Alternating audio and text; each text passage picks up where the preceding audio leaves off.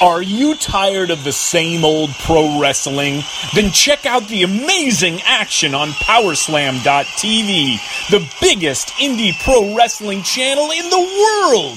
Get over 4,000 hours of the best pro wrestling events from over 110 of the biggest names in the industry from over 15 countries around the globe. Get your free trial today at Powerslam.tv.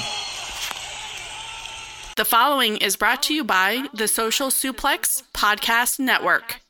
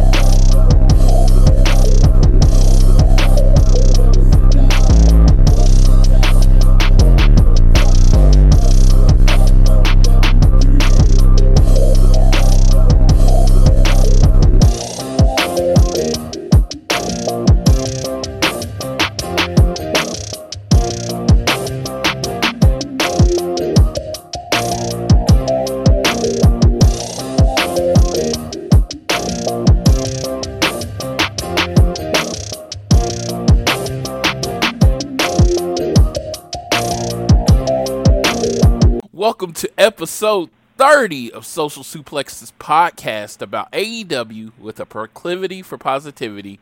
Welcome to All Things Elite. I am your host, Floyd Johnson, and with me today is Tiffany. She will be here for the first half of the show as we are doing a supersized uh, episode because of the first episode of AEW Dynamite on TNT. How are you, Tiffany? I am good. I am super excited. I cannot believe it's one week away from Dynamite. The very first, I mean, we, we went from counting down to AEW on TNT. Now we know it's going to be Wednesday night Dynamite, and it's a week away. I am so excited. Yes, um, we will both be in the building uh, in Washington, D.C. We're both flying out that day. Uh, I am praying to the uh, gods of wrestling that there are no flight delays and I get in exactly when I'm supposed to get in. So uh, I'm excited about that. Excited about seeing you and all of the wrestling friends. It's just uh, kind of going to be an awesome show. I want It is short, short trip, but it's going to be great. Absolutely. I wanted to start the show by reminding you this episode of All Things Elite is brought to you by Power Slam TV. Power Slam TV, where you get access to over 4,000 hours of content from over 110 of your favorite wrestling brands from countries around the globe onto your laptop and mobile devices. If you use the code Social Suplex, you get the first month free. Now, I actually have something else to remind or let everyone know. Uh, there is a Twitter page, the Wrestle Hub. It's at the Wrestle Hub, and they're doing their ses- second annual Wrestling Podcast Awards.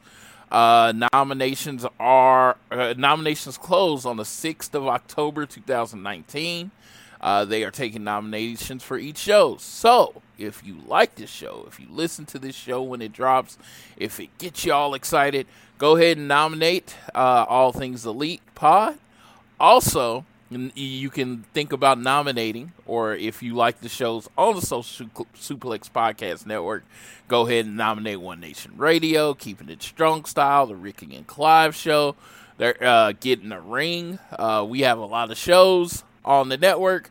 Go ahead and nominate them. And our other host, Amy, does two different podcasts. One's called the uh, two other podcasts. One's called the Dragon Den, and the newly started Amy and Andy enjoy wrestling. It's like AAEW. It's kind of funny. Well, yeah, uh, I I listened to it. It was a pretty good episode. And also, you should nominate the Arn Show because Arn Anderson is Arn Anderson, and I love him. All right, so that is that uh, we taking care of the business part of this. Uh, so yeah, one week away. Uh, before we get into the recaps of the other show, uh, I you know I don't know many people as good and as passionate about all uh, the elite and Cody as you. I would say even my love pales in comparison to yours. So next week, uh, next next week, uh, even though even though it's the beginning of a new journey, it seems like the end of the old journey to be legitimate. TV, Yeah, national sure. TV, is when you get legitimate. So we saw the trucks, we saw the names as they get paired to head to Washington D.C. or they're already at Washington D.C. I don't know where the trucks were. So I'm just gonna let you go. What does this all mean to you? Oh man, um, it's it's really just I like I, I posted a tweet the other day about you know especially knowing that Cody is the opening match of uh, Dynamite on the very first episode next week. Um, that when his music hits, I I'm I'm just gonna lose it because I've I've been to so many things of Cody's and uh, I've been to his first WrestleMania. I was I mean I've seen him win win the NWA World Title. Um, you know the first AEW pay per view. I mean there's just you know um, I went to just I've been to many things. Uh, I would slow down, like going for an overnight trip to see Cody wrestle is nothing new to me. So going to Washington D.C. for about 24 hours is nothing new. So for me, you know, um, th- it, this is just on such another level because it it's not just a match. This is the start of the TV show moving forward, and this is Cody's, you know, company. And when I say that, I know some people will immediately come at me and be like, "Well, there's Matt, Nick, and Kenny too," but that's great. But I'm not talking about them right now. I'm talking about Cody. So in the moment, you know, for me to have followed Cody's career for you know 12 years and see him go through ups and downs and be there for great moments, be there for bad moments, and then to see everything, all of his hard work um, come to this where he's, you know, this show is happening. Wrestling is coming back to TNT. All Elite Wrestling is real, and and so for me, it just there aren't even words that I can really accurately express what it means to me. I just know I'm going to be super emotional because it's just such a big deal and to be at that first TV, that was something like Floyd told me, hey, don't worry, we're going to be there no matter what. That's something we can't miss. And now we're a week away from it. And I don't even know, like, just I can't wait to see the set. I can't wait to hear the theme for the show. And then just when we hear Cody's music hit for that very first live match on TNT, I- I'm just going to be a mess, but just so proud of him because I've said it so much, and I know I'm a broken record, but he works harder than people realize. He loves wrestling more than anyone I've ever met, and um, I mean, he's he's just someone who literally wakes up and barely sleeps, but when he does sleep, like you know, the minute he wakes up from the time he goes to bed, he's 110% thinking about wrestling. And um, I think that's why him and Brandy are so perfect together because not only does she support that, but she's right there in in it with him. And if anyone doesn't if anyone doubts her passion, um, they, they really need a reality check because, you know, like Cody and Brandy don't have kids, they don't have families, they don't have outside commitments. Like this is it for them.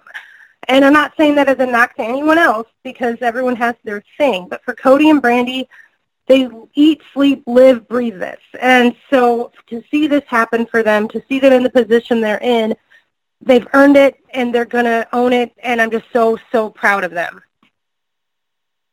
Yeah, and you know, no one could put it better than you. That's why I had you say it because I mean, you echoed the sentiments of all the people that have been following Cody, Cody and Brandy. Uh, some not as long as others. Of course, no one as long as you because you were day one. But you know, for me, uh, I really, I really started focusing on Cody as a wrestler, and this is so weird because I liked him in the Legacy, and I liked him when he was dashing, and I liked him.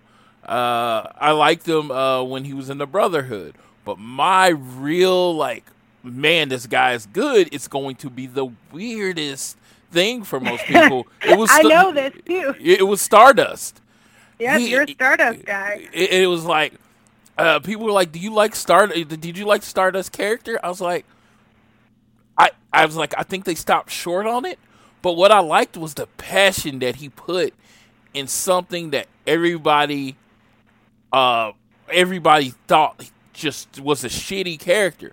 But when he went out there, from the time the lights were on, he was 100% into it. Even though, even when I heard that he kind of hated the character, like we went to, uh, I wanted to go to an Axxess in Dallas, and he was the one o'clock uh, in Dallas, and I, and, you know, it actually sold out really quick, and he didn't even go as uh, Goldust. He was just, he was just Cody Rhodes when you uh, went there. He wouldn't he wouldn't even wear the suit to the uh, to Axxess, which you know a lot of people were disappointed by. I, I didn't get to go to that Axxess, so I wasn't disappointed. But um, I was very much like, oh my god, this guy is talented. And it was like, it was a. It took a shitty character for me to realize how talented the guy was, and um, so of course I went to the WrestleMania in uh, I went to WrestleMania in Dallas and. What did he? Did, was he in a ladder match? What was he in that match? Yeah, that's when he had the uh, the polka dot ladder. Yeah, and it was just, and and I was just like, okay. And then you know, I started paying attention to everything, and I was like, oh, he gets it. You know, all these little things that we think about online, and it's like, man, you know what would be cool if he did this. And, you know, I, it would be cool if he took his love for, you know, uh, comic books and uh, villains and you know, all his favorite stuff and just put a little bit of himself into wrestling. And then after he left WWE, you really, really saw him put himself into it. And it was just like, at that moment, it was just like, it went from seriously like to love to like, I think this might be the, I think he might be one of the best wrestlers in the world. But that just comes from someone that, you know, I don't I like good in ring work. I love good in ring work. Don't get me wrong, but I was started watching wrestling in the eighties. I mean, an hour match was twenty one minutes in a headlock. You know what I mean? Yeah, oh yeah, Yeah. sure. yeah. That's, I've been watching since I was two, so I, I I'm right there with you. Yeah, I mean, And I- uh, kind of wanting to elaborate on the Stardust thing, I remember, you know, like you said, that was seeing him take that character, something that he was not into, and even if we didn't know it at the time, I mean, I was pretty sure he didn't like it, but but never once, you know, giving anything less than 100%. And one of the things that always impressed me the most about him doing Stardust was that, and this is such a Cody thing because it's like, you know, Cody doesn't know how to just like just like put on a suit and be like, all right, well now I'm Cody Rhodes wrestling in a suit. No, he literally created a new move set for Stardust, which to me was one of the things that I was just like, I, I was already obviously way on board with Cody. You know, when he came out as Stardust, I was like, what? Like, I didn't know what to think because honestly, it was the last thing I ever wanted to see happen. Um, but it happened, and I embraced it. And and um, as with anything, I, you draw out the positives in it, and that was one of the biggest positives. Was that I was like, this guy is,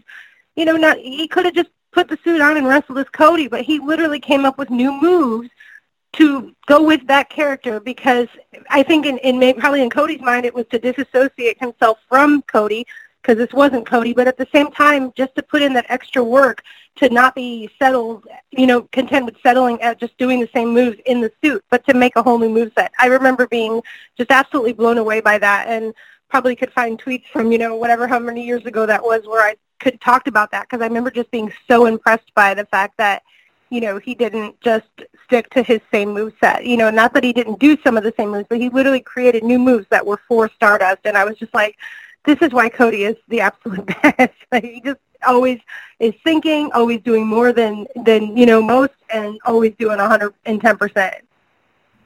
Yes, and I completely agree. And I'm going to stop the uh, stop the Super Cody Love Fest, even though it will continue out through the show. but it's just it, it was like I will easily say the best thing that ever happened to me as a Cody fan.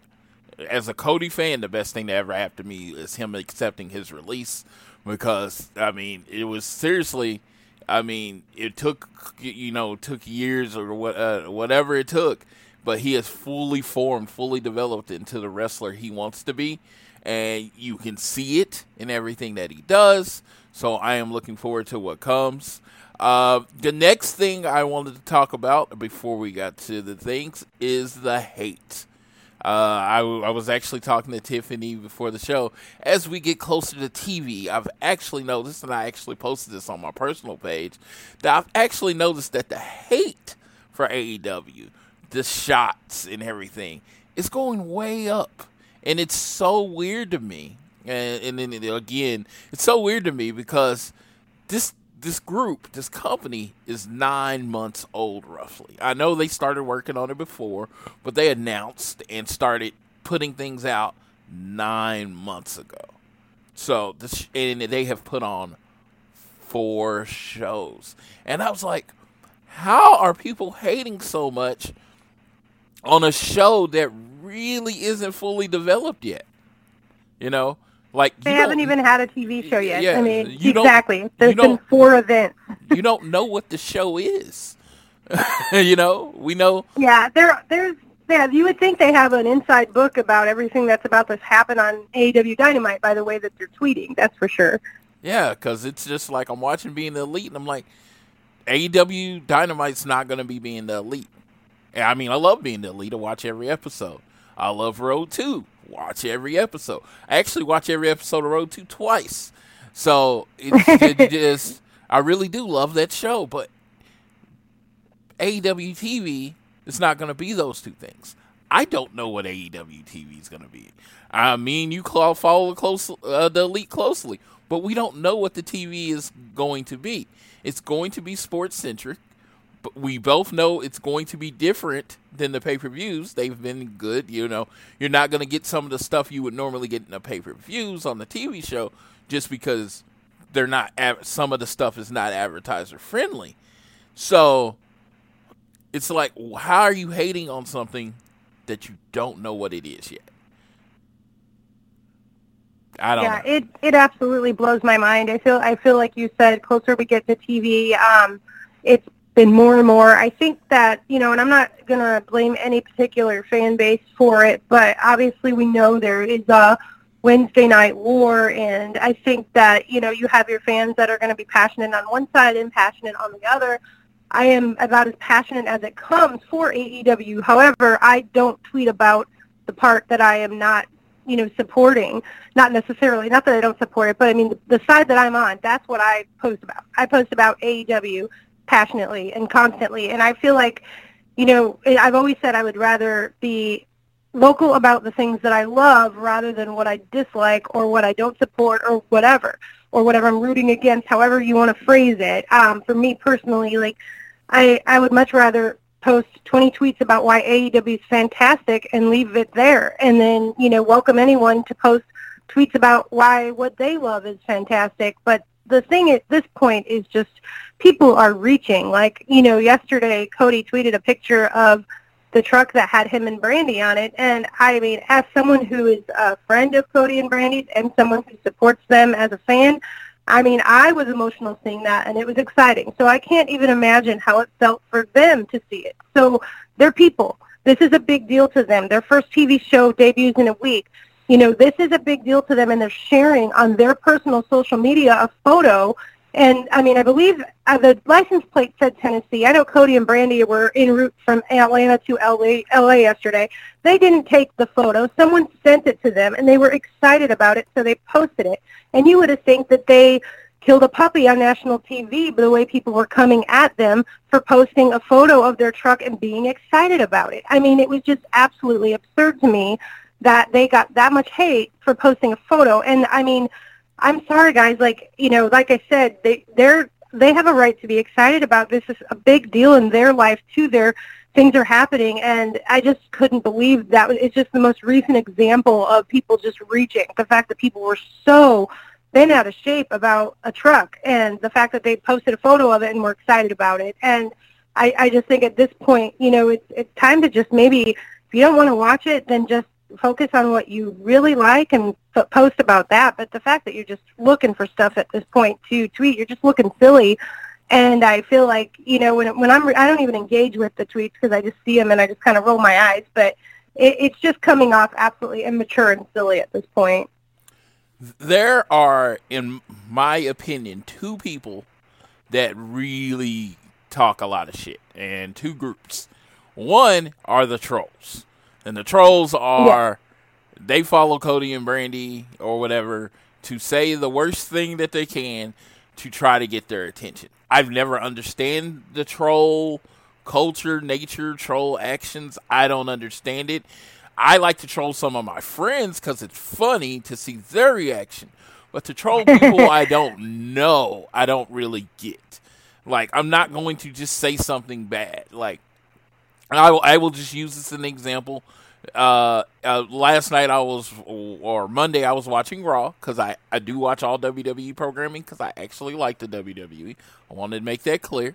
I was watching Seth Rollins and he was cutting a promo. And you know what? I think Seth Rollins is one of the best workers. You know, I think if he was in any other company where he was just allowed a little more freedom, people would be talking about him as one of the best wrestlers in the world. I wanted to say that, but he is horrible on the mic as a face. I used to like some of his heel stuff, but as a good guy, he's horrible on the mic. And I put that on Twitter. But it wasn't to get at Seth Rollins. I didn't want Seth Rollins to see. I had an opinion. I was watching Raw and I put it. If Seth Rollins vanity search and like, oh, I don't think I'm horrible, you shouldn't think you're horrible. You're a great you you you know you're one of the highest paid people in the top of the WWE. Of course, you should have confidence. But as someone that has been watching this for 30 years and know what a good promo sounds like, you don't do them. So I don't know. I can go to a different way. I could go to a different place. I'm stopping there. Hard stop. But I, I put my opinion out there. That wasn't a troll. That was an actual opinion. But when I look at some of the stuff Brandy and Cody gets, it's just like it is the most some of the times most simple, you know, like you're not adding anything to the conversation type of troll shit. You know, like Right. There's a difference between having an opinion like you and and trolling somebody, and you, you and that's that is that's a big part of it. Is like you said, you're you're allowed to you post an opinion, but then there's trolling, and we there's a huge, very very very fine, you know, very big line between the two. Yes, it's like add something to the conversation. Brandy, you're not as big a star as Jon Moxley. Jon Moxley is the one of the biggest wrestling stars in the world. What did you just add to that conversation? What and has Brandy ever tried to say she was? Yes. I'm pretty sure. Right. Pretty sure she hasn't. She shared a picture of a truck that she was happy to be on.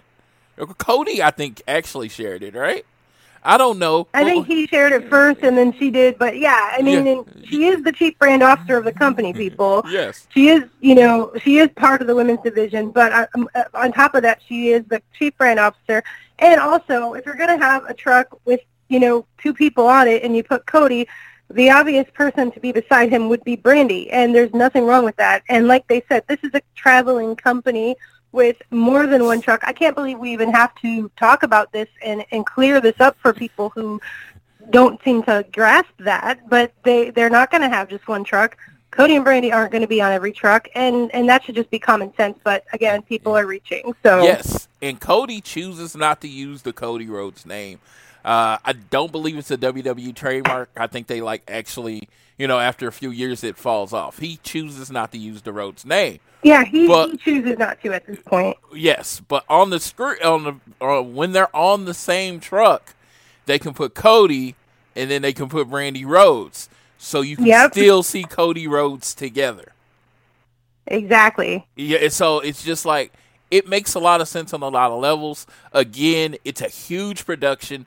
Uh, probably either if it's not on the level of WWE, it's like one step less, but I believe it's on the, the level of WWE as far as production. So they're gonna have quite a bit of production trucks, and the production trucks. Yeah, I would say based on the pay-per-views and just the look of the pay-per-views and everything, definitely on that same level. So yeah, you're 100% right. They're Yeah. not going to have just one truck. Yes, so you're going to see.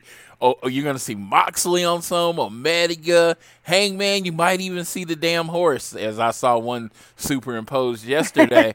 it was, it- Yeah. it- yeah. It's just like, but just because you're on the truck doesn't mean you are a big star. I once saw a WWE truck with Apollo Crews on it.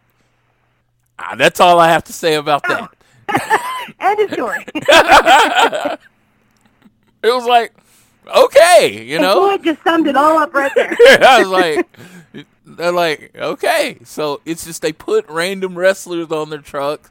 But in AEW, they're a new company. They want you to see the faces of the company. Of course, Cody is probably the vocal face of the company because Tony's not. Tony's not really out there like that. So Cody's kind of the vocal leader, the face of the company. And then Brandy, Definitely, yeah, he stepped into that role for sure. Brandy, if there is a female vocal face of the company, that would be her. They are the most out there. They are actually communicating, doing Q and A's on Twitter. They are the front-facing group of AEW. As a comparison to the WWE, it would be they are the Triple H and Steph of AEW. Not saying, you know, because I'm not saying, you know, I'm not saying they act like them, but that would be the closest comparison. So the second person, people that give AEW shit, is FDSers. That is the uh, that is the known nomenclature we use on the social suplex for the Fed Defense Squad, as we call them and they are big ass WWE fans, but they're not WWE fans like I'm a WWE fan. Fuck, like I said, I have a WWE tattoo on my leg. They're not. They're they they go a different way with their hardcore. They're hardcore to the point of anything else that you might consider good wrestling. They take offense to if it's not in the Yeah. WWE. And it's Which is just silly because you're missing out on a lot. you know what? Honestly, I will say this: pre Cody going indies, pre going uh, Cody going out, I used to think I was a professional wrestling fan. You know, I was like, man, Right. I'll just watch professional. But really, I was a WWE fan. I watched it's- Raw, Yep, SmackDown, a NXT. big- Yep. That and that's definitely a thing. There are people who are wrestling fans, and then there are WWE fans. And I and not that obviously I'm not saying WWE isn't pro wrestling. Of course it is, but but yeah, I mean if you're if you're in that WWE bubble and do not expand out of it, then then yeah, you're genuine you genuinely are just a WWE fan, and that's fine. But but I mean there is so much out there to really call yourself a pro wrestling fan, especially in 2019. There is just so much that you can actually very easily get to watch and imagine I can't imagine not opening up to the rest of that, but you know, to each his own. But again, like you said, it's the fans who are so hardcore, but take it to another to a different degree because you're hardcore in the sense that you literally watch watch every WWE show and you enjoy it, and that's great. Like you said, you have a WWE logo on your leg, and and that's the good kind of hardcore. But then there's like you said, there's people who who probably have never watched a second of anything AEW's done, but yet they probably talked more hate over it than, than you know other people who've actually watched it. Yes, and that is my problem. Now, I do have some friends that watch the AEW product, and basically their biggest complaint it's not WWE. It's not going to be WWE. I hope you're not looking forward to be WWE. They are going to present wrestling differently. I don't know what way that's going to be, but that has been their biggest drive home point as far as what their TV is going to be. It's going to be an alternative to what you think W what the WWE product is. But they, like I said, the FDSers are uh, very much. They, I mean, they're they're all about WWE. It's the most entertaining thing ever. I personally, I, I, can honestly say, I became a pro wrestling fan because I got, uh, I got so dis, you know, like my love for WWE because of the product they were representing, actually, you know, went down, which I never thought was possible. So I had to try to find alternatives. I started listening for uh, this Kenny Omega guy and trying to find out who he was. And it, like I said, I remember it was Omega versus Okada at uh, New Jap- uh, at uh, Wrestle Kingdom, which was one of my first full uh, shows. Omega versus Okada, and I didn't really get to show. The reason I got the show is because I had just seen Cody's first match in ROH against Jay Lethal. So then I wanted to watch Cody's first match in New Japan, and it was against Juice Robinson. You know, I believe that's who it was, right? I believe so. Juice, my my favorite. So it was against Juice Inside Robinson. joke. Definitely. Uh, it was against Juice, and I was like, that's why I actually got subscribed or whatever and got the show. It was to see Cody, and it's like, Co- my foray into everything outside of the WWE kind of began with Cody. So that's where, and now I watch everything. You know, I watch New Japan. Uh, I watch ROH uh, when it was interesting. Uh, you know, I've actually went to Impact. And why did I start watching Impact again? Cody made an appearance to with Moose. Yep. yeah, Brandi was on there, and then uh, Brandi was on there, and I actually watched her uh, coming up, and then Cody made the appearance with Moose, and I was like, oh, okay, and that's when I started watching Impact again. So he kind of led me to see a lot of different things I wouldn't see. I think I am a more well-rounded wrestling fan than I used to be, and now, uh, you know, but you know, my basis is still WWE. You know, I I grew, you know, so it's just I want people to know it's okay to like everything. I mean, I'm telling you, give AEW a shot, watch the TV show, get on our page at AT Elite Pod and talk about it. Tell us what you like, what you don't like. Cody was very open about, you know, that in his letter, which that was actually going to be the next uh, topic to come up. But Perfect segue. yes, yes. But uh, for all my FDSers out there, it's okay.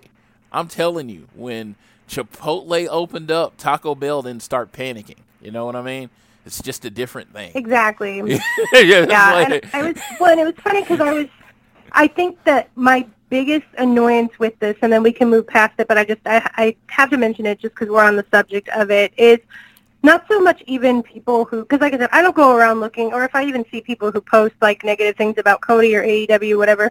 I mean, I usually, like I said, I'll just scroll on past it because I'm not looking to bicker or debate or whatever with people who aren't. I mean, the thing is, like, you know, obviously we're not going to agree, so engaging with it is just going to start a fight, so it's pointless. Um, and I was actually thinking the other day, I almost posted this as a tweet, but I was like, eh, it, it could open up a can of worms I don't feel like dealing with, so I didn't. But, you know, in the horror genre, you have people who are hardcore into the Halloween movies and Michael Myers, and you have people that are hardcore into Jason and Friday the 13th.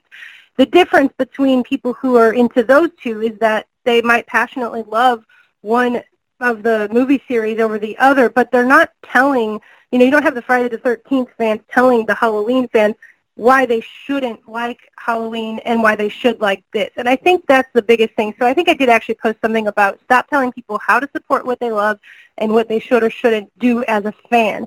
And I think that, that that's what kind of where it stemmed from is that I don't care if you like WWE. I don't care if you hate AEW. I don't care if you're never going to give AEW a chance. But I don't need you coming at me and, and trying to counter things that I post positively and supportive to AEW to tell me why I'm wrong or why I should be doing watching this or that instead. Because it's just silly you know it's it's it's unnecessary and like Floyd said it's not adding anything to the conversation. And I think that's my biggest annoyance. You could post all day long about how much you love this or honestly if you really feel the need to post how much you hate whatever you hate that's whatever that's that's on you. But but when you start going into other people's tweets and replying and trying to start something when they literally haven't tweeted anything but something positive about what they love, that's where I have a problem. And I think that's what the, one of the biggest issues with social media and the wrestling fandom in general is, is that people won't just let people be. And honestly, you summed it up. Those are my sentiments. We're going to go ahead and leave that and talk about something super positive because this is a show Yeah. about positivity. Cody's letter. I am not going to read the whole thing because it is very long, but I think the last two paragraphs are poignant. Poignant. I know what's on the other side of the hill. A billion dollar publicly traded behemoth with 70 years of experience and an expansive network of divisions and subsidiaries, which has ultimately become a mono- monopoly in wrestling. Yeah, I'm a bit nervous. I'm a little scared too. But I'm saddling up in DC anyway, along with the best partners and wrestlers on the planet. I'm with AEW because AEW is for everybody, and I hope everybody tunes in and gives us a chance to shine for you. Thank you. And this is with the hashtag I'm with AEW. If you get a chance, we do have this posted on our page. It's on Cody Rhodes' page. I've posted it on Facebook because the letter is powerful. It is positive. It is light. It is not disparaging anyone. It is what it, it's like if I wanted a leader in a company, it's the kind of message I want my leader in my company to say. Like if this said Tony uh, instead of uh, Cody Rhodes on it, I'd be like, it's just as perfect because it was a very much a leadership's role. So, uh, what did you think of the letter, ma'am? I saw you post your tweet or whatever, but just kind of in your own words, what did you what did you think of it? Well, first of all, Floyd knows me better than just about anyone because he DM'd me after Cody posted it and was like, "You you cried reading the letter, right?" And I was like, "Yeah, yeah, I cried reading the letter." Like he he knows me too well. I can't help it. Um, it's just such an emotional connection um, with Cody. And then when Cody, I love when Cody writes. He doesn't write often, but um, there's been times in the past where he's posted a blog on Brandi's old blog that she had and different things. And when he writes or posts along like that, like a letter or a maybe like a some, a long note notepad that he'll screenshot to his Twitter, I just enjoy him writing, and I hope he writes a book one day. And that's completely unrelated, but I'm just going to throw that out there. But yeah, the letter was just it was perfect, and like Floyd said, um, if, even if it wasn't from Cody, you know, just the just the positive, you know, surrounding feel of it. It wasn't competitive. It was just simply from the heart. And I think that, you know, that's when you're best is when you're not trying to be anything but just vulnerable who you are from the heart and putting it out there. And um, just the fact that, you know, the, the last part where he says to give us a chance. And that's, that's a, at this point, you know, the people, whether you're already a 100% all in with AEW like Floyd or myself, or if you're on the fence, if you've only seen a few bits and pieces, you know, TV is where it really starts. This is where they're really going to be able to show what they have to offer, the route they're going. And I think one of the parts of the letter, um, the letter that was so important, and, and I know Cody means this with all his heart, is that he wants feedback. And I hope that people will take that and do it in constructively and not just send him a bunch of hate tweets because I know that you know, with Cody, one thing I, I want to, I would love to just, you know, remind him is he is not going to be able to please everyone, but let me tell you, he wants to. Um, and that's, that comes from a good place because he doesn't, he wants this to be what, for the people. But I mean, obviously there's always going to be some people that aren't happy, but I think the fact that he put that out there, that's very bold to put that out there because you're welcoming a lot of people to say, well, here's my hateful tweet you asked for. You know what I mean? So like that's that's something that I think was kind of very bold and to put that out there and say, please tell me good or bad, the ugly. I want to hear it all. Um, and I think that that really speaks for what AEW is, is that they care about their audience. They care about their fans. They, they want to be a fan-based company who actually listens to the fans because we know, uh, unfortunately, with WWE, what's one of the biggest problems they've had over the last several years is a connection to the fans, which Kenny, uh, Cody, the Bucks, like the connection is just unmatchable with their fans. Um, but as far as Cody's letter goes, yeah, it was just um, it was just heartfelt and like I, I, it was just so real and just very much you know from Cody's heart to the fans. I think it really just shows when you read it just how much this means to him. He even mentioned losing Dusty and how yes, he had his family and friends with him to offer support, but no matter how much you have that, you know, love and support from your fa- your family and friends, there's always going to be something that you need to fulfill that void. And for Cody, it was wrestling for us, and and that that's a hundred percent like legit. He's not just saying that like he said. It kind of sounds melodramatic, whatever, but that's just that's Cody because wrestling is everything to him. So I think that was just it was a perfect thing to do eight days out from uh, as of yesterday um, from Dynamite premiering and just really touch base with the fans and and pour basically pour your heart out there to them. So I uh, the letter I thought was just a perfect thing for Cody to do and I, I loved it and like Floyd said, yes, I, I teared up reading it because that's what I do. Cody makes me cry, but in a good way. But yeah, I just absolutely loved it. I'm not. I'm not a crier. I'm not a crier, but uh, we'll talk about something later that literally every time they talk about one of the wrestlers' stories, it always gets to me, like to the point of almost tears. Yeah, so we'll talk about that later.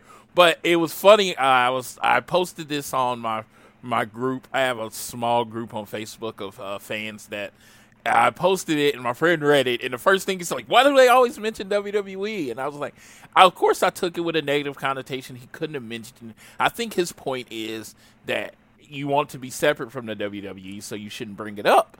But I'm like, when two, actually, if you think about it, out of the elite, Cody, uh, Cody worked there. Kenny Omega was in the developmental system. I think Matt did a TV spot with it. So three of your five people have collected checks from the WWE, and and this And is a- Brandi. yeah, and Brandi, of course. And I brought up this this it's inspired this post. Uh, it inspired this post, but um, what I'm saying is when people three of your five people, or and then you include Brandi four, are from the WWE. To me, to not say anything, to not mention them, is almost like you're lying, because it is it is so there. There's nothing else you can do. It. It's the narrative of the story. No matter, I mean, of course, Tony tries to separate it. This is just an alternative. We're not trying to compete. That's his job. he is the owner. But Cody is the cheerleader. He is the leader. He's the fiery.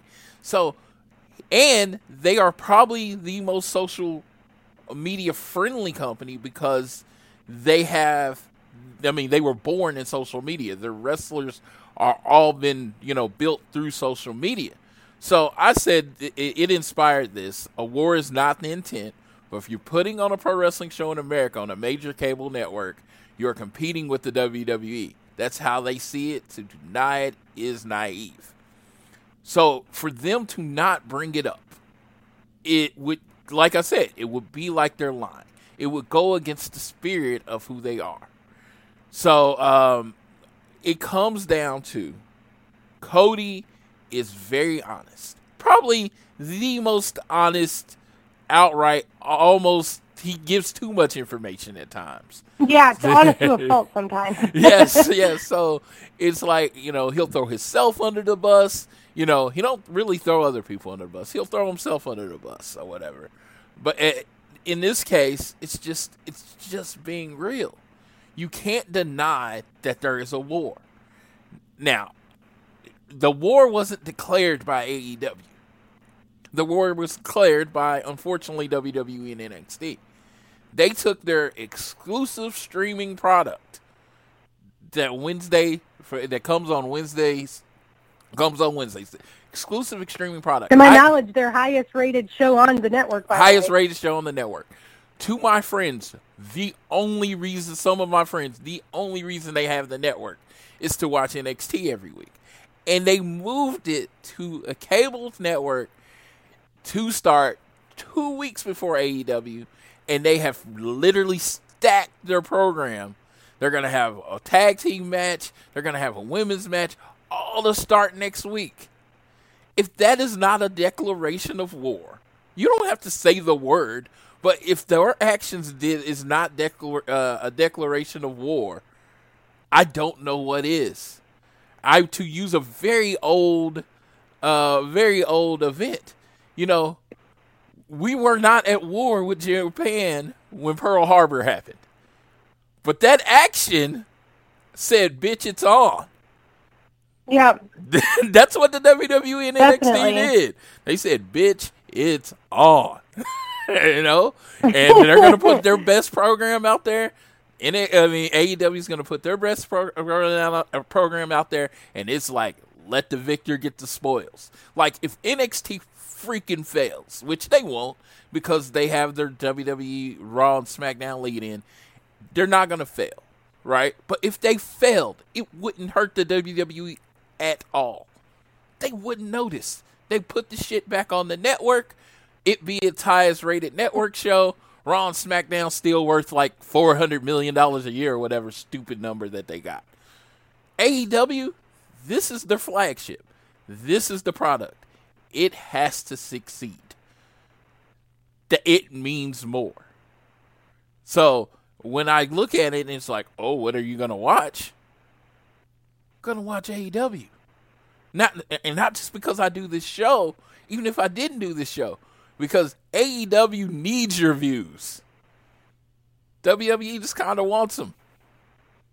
You can Yeah, wa- you can- definitely. you can watch NXT Thursday because it'll be on the network the next day.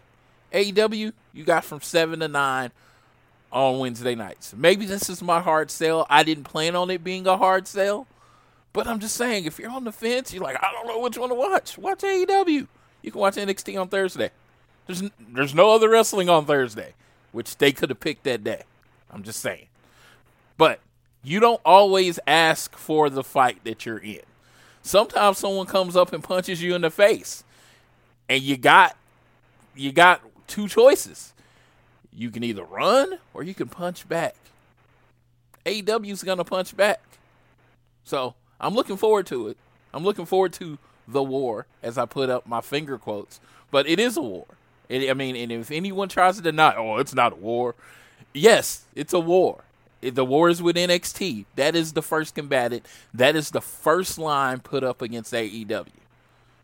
Th- th- This is a roadblock to stop AEW's success. Let me ask Tiffany, do you see it as any other way than what I just spelled out?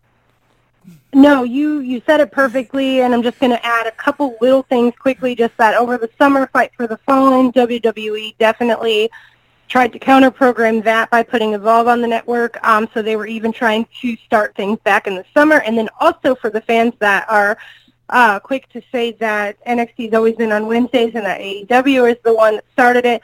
Um, if you look back at back in the very beginning of the year, they originally trademarked Tuesday Night Dynamite but I believe it's because of the uh, amount of NBA games that air on TNT on Tuesdays. Um, they were forced to use Wednesdays, so that was not an original plan. I think the original plan was, which was a very intelligent move, was because wrestling fans were used to watching SmackDown on Tuesdays. It's moving to Fridays.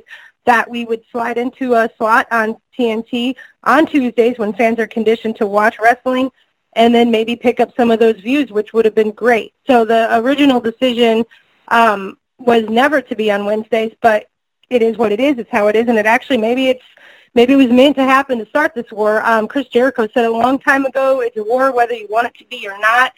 And you know you're going to have your fans that will sit there and preach about just enjoy everything. But I don't think you need to be that person. Like I'm not saying obviously yes, enjoy wrestling. That's that's that's to me the dumb thing to say because of course, that's a given. Enjoy wrestling. But I don't think fans need to just sit there and not be passionate about what they support because as Floyd said, you know, this this is, you know, whether you want it to be or not, it's a war. And you can take the silent route all you want, but at the end of the day, those ratings still matter to AEW. They still need the views. They still need to be successful. So if you actually are, you know, team AEW or just want to see them succeed as a wrestling fan, like Floyd said, you know, and he wasn't even really going going for this point, but it was the most perfect way to put it. Is if NXT doesn't do well on USA Network and they decide to pull it, WWE doesn't hurt anything. It's nothing to them. It goes back to the network. People watch it on the network, or they leave it on USA and they still don't care if it gets ratings because again, they don't need this. AEW needs it. So be passionate. Um, Brandi posted, I can't remember the exact quote, and I'm on my phone, so I can't check Twitter, but she posted something in her uh, Instagram story about if you care or whatever, to be vocal and show love. And that's how I am with things that I love. I'm so passionate, probably as, as Cody's uh, honest to a fault, I'm passionate to a fault, but I'm not going to change that because, and I, and I wish more people would kind of get on board with that, like Floyd and myself. Um, but yeah, it, it, Floyd put it perfectly um, you you do, even if you don't want it to be a war, if you want to just sit there and say, "Hey, wrestling's great, enjoy it all," that's great. You can do that.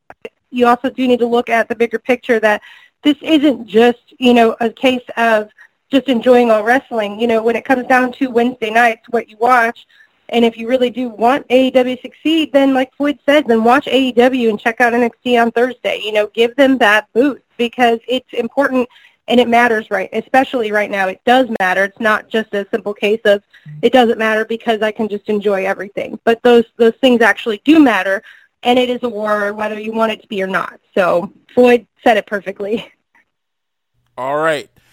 So uh, we we got past that. Uh, we are going to transition into because I actually was going to do, and I'm just going to give you a little production. We were going that went a little long. You know, I didn't mean it to, but uh, well, And Floyd and I get talking. yeah, yeah, we get talking. So I was gonna do the Road to and BTE preview uh, uh, review on the show. Actually, gonna save that for the second half of the show with Amy. So you, it'll be at the beginning of the second half of the show with Amy. What we're gonna do r- right now, because I know this could take a few minutes, you know, is we're gonna jump right into the TV show preview. We got some matches added on Road to. We got a match suggested on BTE, but I don't know if they're gonna do it uh, on BTE. Just to throw this out there, there was um, SCU was in a room. They got a box. It had a toy, like a toy boy. It had a toy dinosaur, and it had some magazines with a Jungle Boy on it. So basically, it was like Jurassic Express, um, a Jurassic Express challenging SCU to a rematch, and they kind of said it's on. But then on Road to, they really they went through the official match card, and they didn't say it was going to be on there. So I don't know.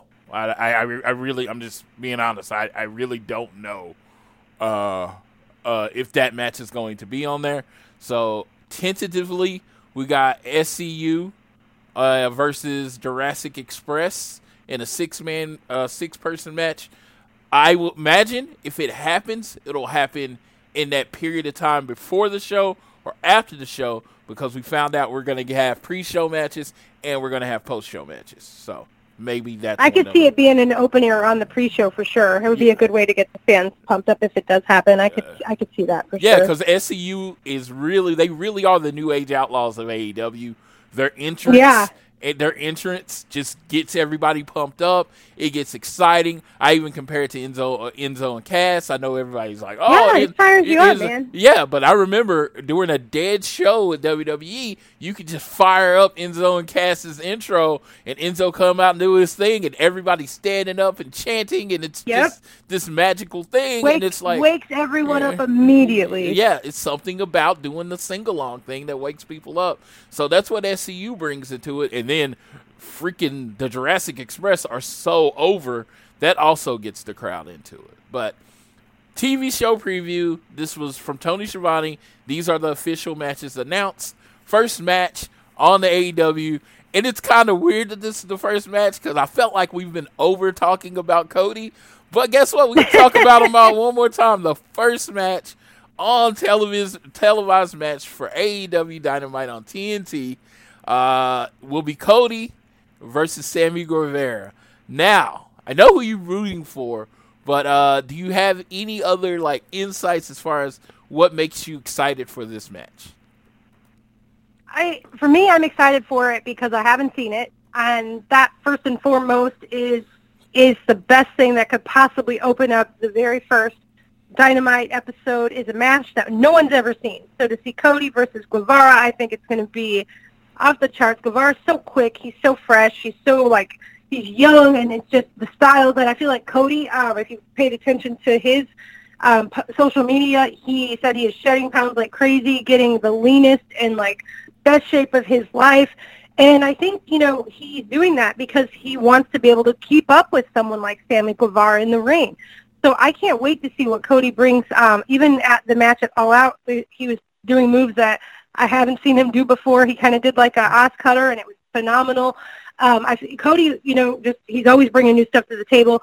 Um, as far as Guevara goes, I've only seen him a few times. Everything I've ever seen, I've been impressed with.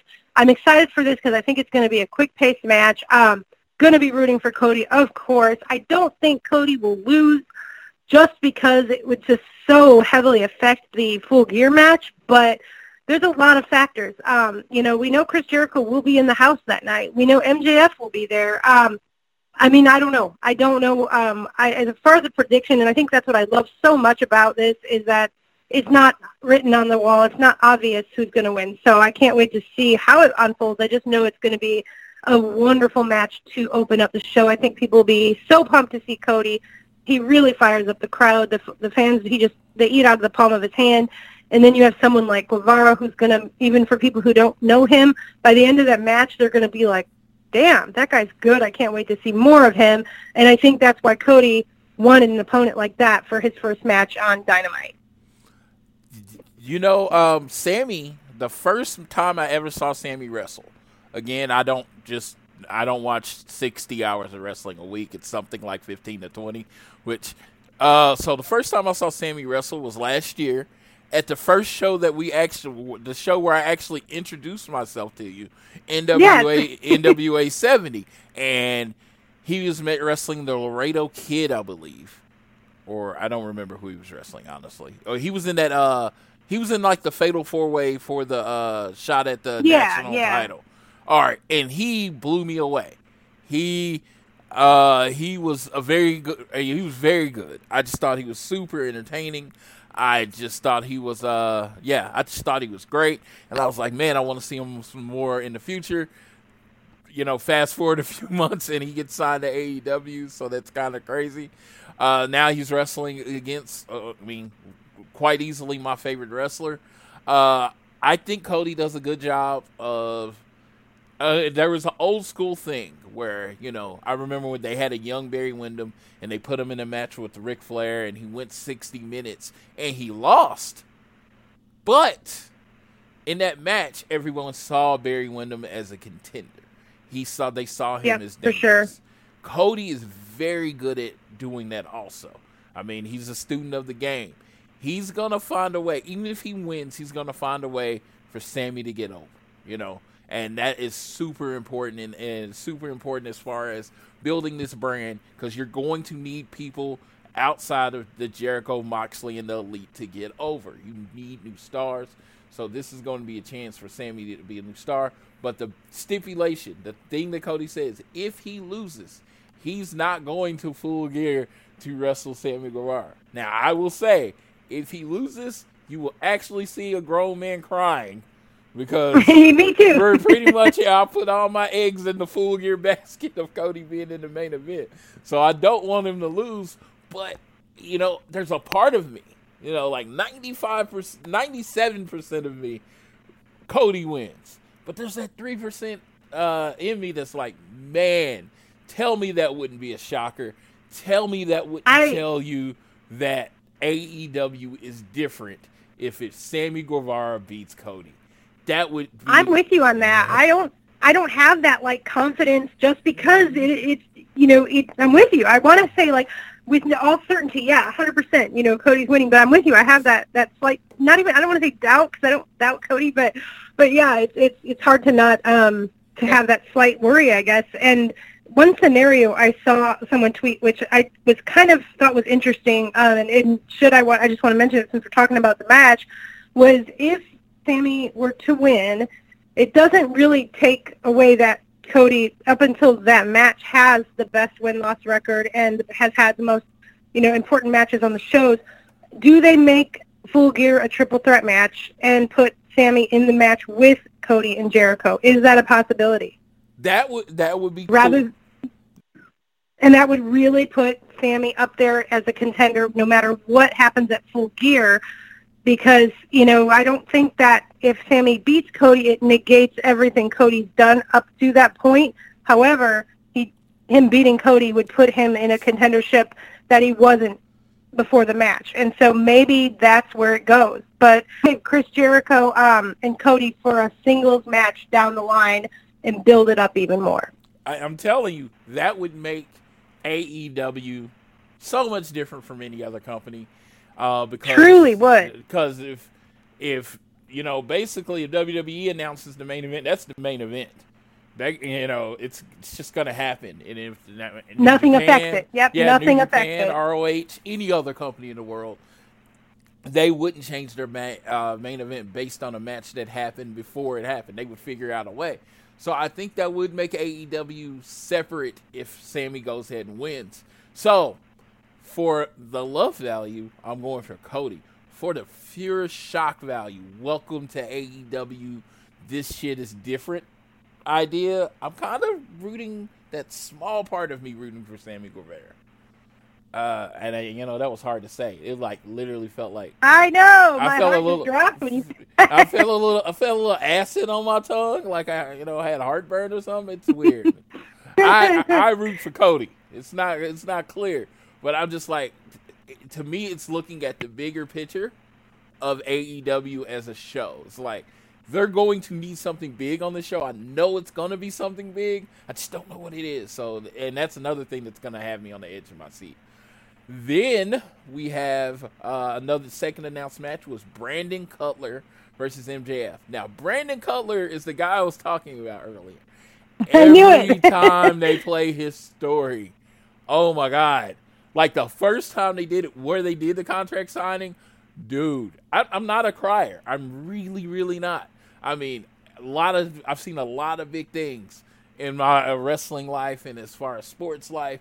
I'm not a crier, but yeah, when they they dropped that contract on them, yes, tears in my eyes. And every time I hear the story, it breaks me, brings me back to that moment, and I get a little choked up.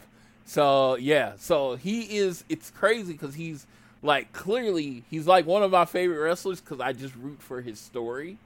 But then he's going against probably to me the best heel in wrestling. You know, the hottest up and coming person. Uh, dude, I just like being around him when he's insulting people. He is the salt of the earth, MJF. So, um, and we got a special request. Uh, we got special request from Amy's husband, Andy, to uh, start a D&D chant. So, uh, I will find you in the audience. We make contact, eye contact, Tiffany, we got to start this chant, D and D. So no, but he's like, he's like, wait till you hear his music, and I'm guessing he's his wife does the gear, so she he's probably gonna have some kick ass gear. Uh, but what's your thoughts on this match?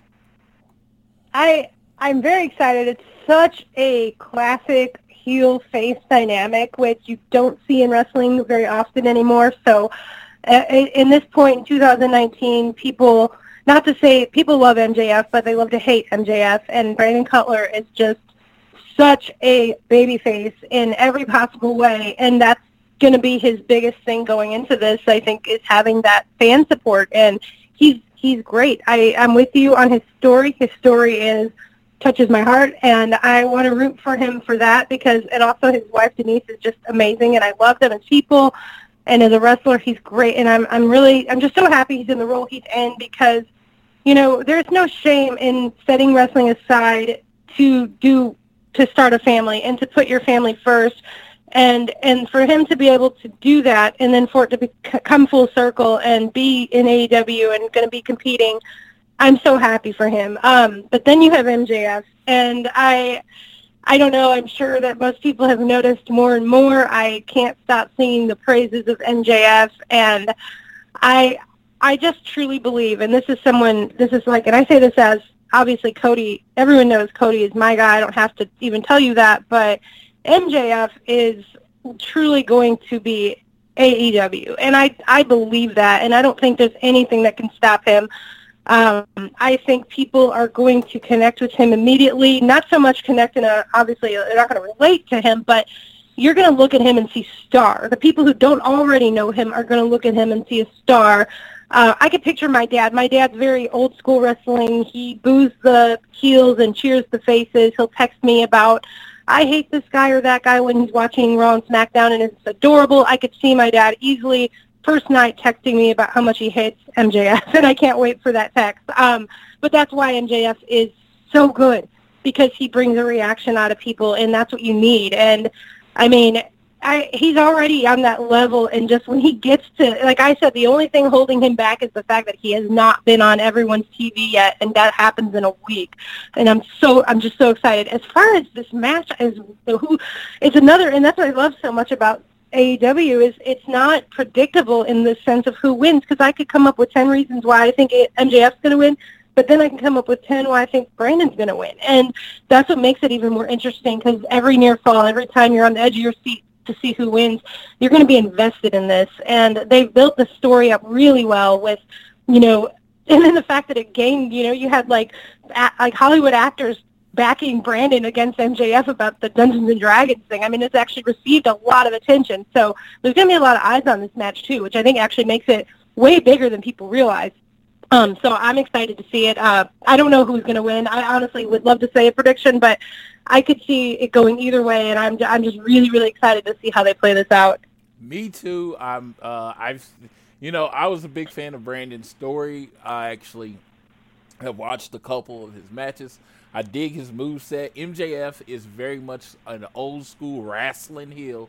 I mean, seriously, I could see the guy in Oklahoma. Uh, I remember I was watching, uh, I was at a Raw, and there was this guy, and he was probably about 15 years older than me, 20 years older than me, and he was like that old school wrest- wrestling fan. And he was like, I remember Ted DiBiase Jr. was in the ring, and for a solid 10 minutes during his match, you ain't gonna never be as good as your daddy, boy. You ain't gonna never Oh, be God. good as your daddy, boy. Just kept saying that exact same sentence over and over. I don't know who this is, but I can picture him. over and over again for 10 minutes until he was completely off. He's like, you know what? You're not never going to be as good as your daddy. And I was like, I laughed my ass off. I was like, I didn't, I don't even remember the match because I was like, is he gonna? I mean, he had to be exhausted, you know, because he kept saying He wore himself out. Yes, no, but I could see him doing that to MGF, MJF and booing him and you know throwing his dentures at him or whatever.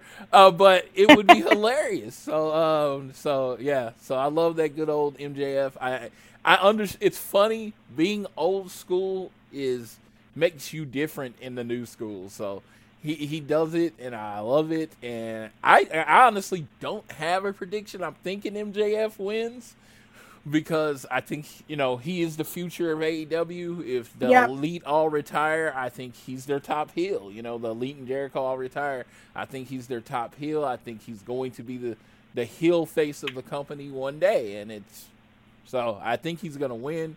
But I have no problem if Brandon f- pulls out an upset because that would piss MJ off, um, MJ off more. And I think the promos after he lost to Brandon Cutler would make me laugh really, really hard. So I think it could go either way, just yeah. like you. Oh man, I can't wait. I cannot wait. Now, the next match, it is not the official main event, but, but to me, it's the main event. It is my emotional main event. It is the AEW Women's Championship match. Nyla Rose Yes. versus Riho. Um, I, I, I, I am. I'm, I'm just saying. I've met her. I liked her. She's nice. She's awesome. I'm all in on Nyla. Sorry. Me too. me. Team Nyla here, man. Team Here, Nyla. Team Nyla. I can't mean, help it. Nothing I- against Riho. I think she's phenomenal, but Nyla is my girl. I want her to win so bad. Yes, I I I, I, I liked Riho's little uh, video package where you got to know a little bit more about her, and she's tough and everything, and she's actually pinned Nyla in a match in a triple threat match. So don't get me wrong, I know she can win, but I will be rooting really really hard for Nyla Rose, and I'm kind of disappointed if she loses, especially since it's in her hometown. Yeah, I'm with you on that. And, and what you just mentioned that, that Riho pinned Nyla in the triple threat match. Once again, guys, um, talk about long term long term storytelling in AEW, and they haven't even gotten a TV yet. Um, just the fact that you can say that, you know, Nyla won the battle royal, Riho won the match um, at All Out, and it creates this match, and you can say because right off, right off the bat, it's the size difference. But then you could say, well, hey, it didn't matter when she pinned her over the summer. So I mean, that just to me is just another speaks volumes of the storytelling we can expect from AEW, and I'm excited for it. But to the match itself, oh my gosh, I I'm with you. I maybe it's the emotional connection, maybe it's the fact that it's her hometown. I just love Nyla Rose so much, and I'm so 100% all in on her. Um, it's it's one of the matches where, you know, I I mean. I'm not going to be mad if Riho wins, but I will be genuinely disappointed if I don't get to see Nyla become the first women's champion in AEW. Yeah, I was gonna say if Nyla Rose loses and you're scrolling through the screen and you see my face, it will have it will be uh actual sad face. I will be Yes, sad. 100%. So, Blood and I both will be uh, looking across the arena at each other, just pouting. Yeah, it's like what happened? No, that wasn't supposed to know. But we will see. I I mean, uh, if you're trying to get the Joshi style really, really over, going with Riho is great. But I like Nyla being the monster that you know the next the next baby face or whoever has to overcome and has to be better than. I like that storyline, but again, we don't know how they're going to, you know, run their show in the future. So they might be building up to something bigger, you know.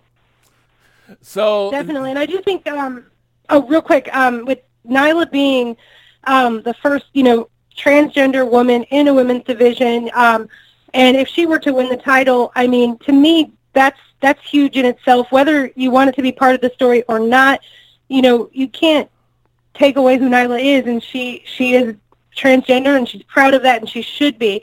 And I absolutely love that AEW has never used her as a novelty act. She just is a woman in the women's division.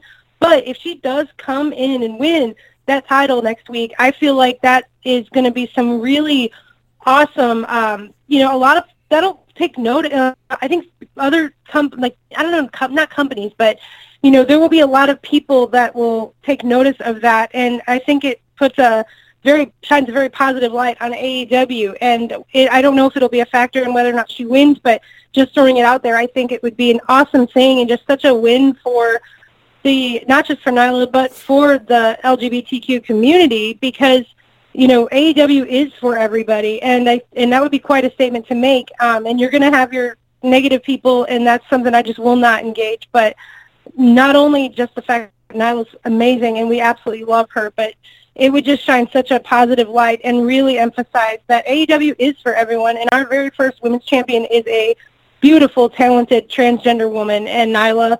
I just think she would carry that title with pride, and it would be such a moment. So I'm just, uh, once again, just Team Nyla all the way. Absolutely. I think the matches you can get out of Nyla, if you wanted to do Nyla versus Kong at um Oh man, at full gear, I think that would be a good match. everybody wants to see that match. Yes, everybody wants to see that match. Just a big, hard hitting match. I just think there's a lot more you can do with her, but again, Riho would be the beatable champion because she's so small. She would be the underdog champion. So anybody you put against her would have a chance of winning. So that would put that threat out there. I think I think Yep. you could go positives on each way, but like I said, hashtag Team Nyla. It's not even a thought process when it comes to this group. Uh, Definitely. Then we got Hangman versus Pac. That was just announced. Man, today. that was just announced. Yes, today we get it today. finally. So we get the match that we were supposed to get. Uh, what it was supposed to be on the first show. It was supposed to be at All Out. Uh, this was the hang. Double uh, or nothing. yeah, uh, a double or nothing. This is supposed to be part like the culmination of Full Gear Challenge. Uh, we we didn't get it. Uh, doesn't really matter why we didn't get it, but we're getting it on the first show, and I'm kind of glad we're getting it on the first show because if you look at this card, every match means something. Every match has a story. Every match is gonna, you know, the win, the win or the loss is gonna have implications going in the future. Because if Hangman loses, he goes to 0 and 2. He was pretty mm-hmm. much who AEW backed as the future face of this company, the face of this company. The biggest star in this company was Hangman. So he would go to 0 and 2. And then Pac, if he wins, he's already beat Kenny Omega. So he would go to 2 Yeah, oh. I mean, what? yes, yes. So again, again, mm-hmm. and, and yeah, one of those victories being Kenny. If he beats Hangman, and like you said, Hangman, he's he was going into it as he's the guy. He's gonna go for the title, and he's the AEW guy going against Jericho. And yeah, if he, I mean, this match does have huge implications yeah. in both ways. In both ways, no matter who wins, it's going to be really, really good for one or really bad for the other. Yes, after Hangman starting 2 and 0, which you would count the one as the Battle Royal win and two against uh Kip Sabian. He started two- Sabian, yep. yeah. So uh, he lost to Jericho 2 and 1. This would put him at 2 and 2. So he would have lost two matches straight. And it's funny, if Pac wins, he will have the same two wins as Chris Jericho. Oh yeah, that's true. Yeah, so and that stuff matters. They wins and losses matter in this company. So if he wins, he can easily say, you know, where's my title shot? I've beat the same two people your champions beat. You know? And now that you mention that, that scares me a little because leading into Full Gear, assuming Cody and is still in the match with Jericho at Full Gear, eh, I'm on the fence, and we're not going to really get into obviously full gear predictions anytime soon. But just on the fence on if I think Cody, if this is Cody's night or not, I don't know. But if it's not, and Jericho retains a win over uh, Hangman, talk about right, the writing on the wall for the next contender, possibly for the title. Yeah, and you know Jericho. The big thing is Jericho has a title defense. I think it's either on the second or third week of the TV show. He does. He, he has to get Yep. rid of. Would this set up Pac to be that uh, contender? That's very possible. Because at that point, again, he would have beaten the same two people Jericho has beaten. So you know he's beating the same two Jericho's beaten. Jericho's undefeated. He's undefeated. He, it seems like it would be obvious that he gets a title shot. Board this could start the Hangman Redemption tour. So I'm looking forward to it both. The surprise tap out on Kenny Omega was amazing, and I think Pac versus Jericho. Man, I know they're both quote unquote heels, but the heel face dynamic just because you're both heels doesn't mean Pac doesn't want the title. You know what I mean? So that's cool. And I don't think we're going to have to worry about that. I and I again, we this is all speculation. We haven't seen TV yet, but I'm hoping, and I I can I feel confident in thinking that maybe AEW is not going to always have to give us that heel face in a match. You know, if Pac wins and losses matter, it's a sports centric show. If Pac is the guy that has the best record and, like you said, defeats the two guys Jericho's defeated, it makes sense for him to be the contender, and I think they'll give it to us. It's not going to be a case of, well, wait, we can't have two bad guys, you know, in a match. No, we're looking for a good wrestling match. It doesn't matter if they're two bad guys. You can still build build a great story if it's two bad guys or two good guys for that matter. So I don't think that's going to be a concern, and I would love to see it at some point for sure. I definitely agree with you on that. Um, yeah, it's just like I said. There's a lot of ways this can go. I'm going with Pac as the winner. I mean, I kind of want I want Hangman to win. He's my fifth favorite horse ever. But uh, I think I think I think Pac's gonna win. I think it I think it leads to the better story. And like I said, you're gonna need challengers for the champion. Uh, it would put Hangman at three and one with the loss to Jericho. It would put Pocket two and oh. And I'm like, ah, I kind of like the actual. I like where the Pac story could go. But you know, like I said, it could start Hangman's redemption. Definitely. All right, in the last match, the main main event, as in the last match that's going on, it's going to be the original Elite, Kenny and the Bucks versus Jericho and two mystery partners. Now, Tiffany, this is the time. I know it's a week before, it's a little long. They might give us, I don't think they're going to give us any more hints because we already saw Road to. Who do you think his partners are going to be?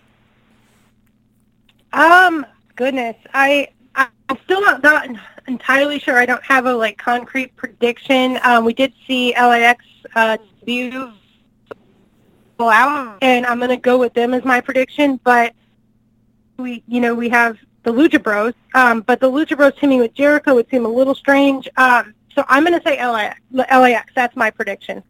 And it's funny you brought it up because, you know, of course, my original prediction a month ago was Enzo and Cass. Well, there's been some stuff that happened. Unfortunately, There- that's there's been some stuff, so that's not going to happen. Uh, you know, I am going to go with an outside thing, a thought.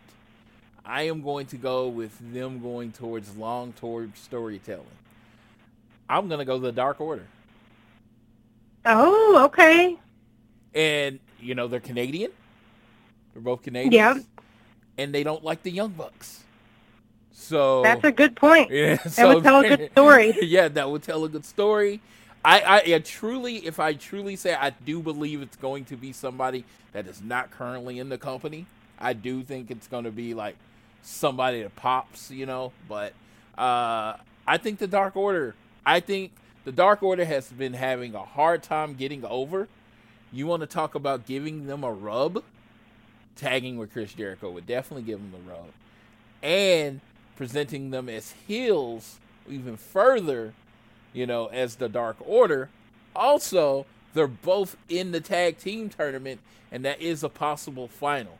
So there's a lot of long tour storytelling that could go into the Dark Order being the tag team. I'm kind of talking myself into something I was just saying to be different.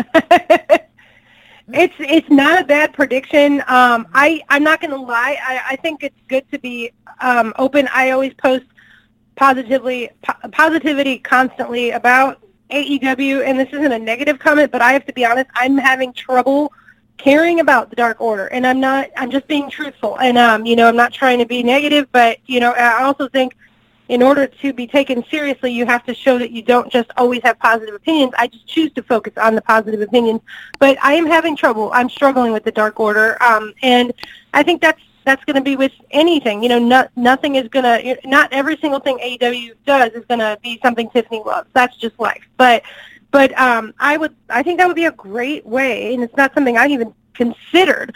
Um, but Floyd's prediction and whether he was doing it just to be different or not, but as he started talking about it, the the little things all kind of started adding up as to why it would make sense. And even as someone who's not fully in on them, I would love to see it because I don't think people would expect it. I think people would be initially like, "What? Are you serious?" But I think as the match progressed, which is what you want, that maybe it would help elevate them to where they need to be, being part of the tag team division and clearly a big part of the tag team division. So Yeah. I think that's a great prediction.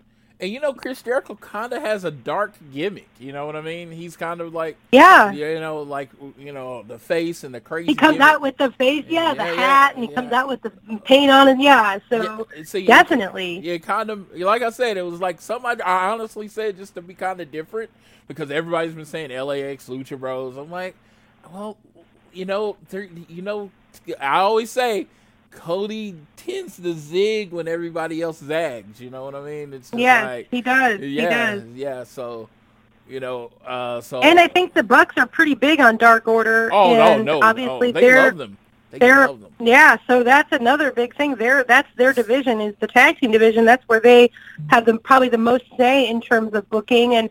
And I mean, obviously, if they can think of a way to put them out there and get them over, and I think that Wood's prediction makes sense. So we'll see. I mean, there's a lot of options. Like there's still an op- the op- uh, possibility of it being a tag team we haven't even seen in AEW yet, and that's what makes it exciting is that we really don't know. But to me, yeah, I mean, you have the you could argue that LAX coming out and destroying the the Bucks and and everyone, you know, and the Lucha Bros at All Out, you know, that that would be like who Jericho would pick.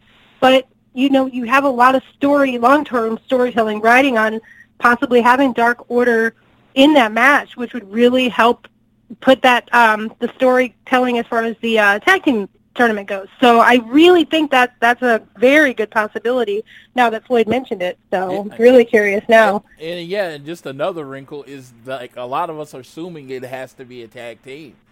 It could be somebody. that's true too. It's just has two yeah, mystery partners. Yeah, yeah. It could be Jericho. What Jericho Moxley, and you know, uh, I guess Pac's already on the show, but it could be another guy. You know what I mean? It could. Yeah, be, it that's a good point. It doesn't have to be a tag team. It's just you know, Yeah, it mystery partners. It doesn't even say a mystery tag team. It literally says partner. So that's Yeah. just two guys he wants to team up with that night against the Bucks. So it could not. It doesn't have to be a team. And we're all thinking team. So that could be another thing that just completely there blows our minds. Yeah, they have a huge roster of people not working so far that night, so they could go a lot of different ways with it. I'm looking forward to it. Uh, I, I feel like I feel like there's going to be other surprises during the show, but that's a, that could be a huge surprise. Oh, now I got it. It could be, uh, it could be Jericho, Moxley, and uh, Shawn Spears, all W former Oh. WWE guys. WWE against the Elite. That would be wow. Um, that could that would I would love that actually. That Yeah. would be awesome. So, so awesome it could be way to do it. You, WWE you guys. do feel like you you've got to have Moxley Russell on that show. We know he's going to be there, and wow, Floyd! I think Floyd just blew my mind. So, yeah, so it's like you- like he it- completely blew my mind. yeah, so like dude, you you know you have that those three, and literally your main event could be WWE versus the Elite. You know, won't be saying it, Yeah, but it'll be there, and it'll be kind of crazy. but it's yeah, it Yeah. it would be wow. That would be that would be something. I would really love to see that. Honestly. Well, well, uh, but that is the first half of our show. Thank you, Tiffany. We made time to get the show done this week.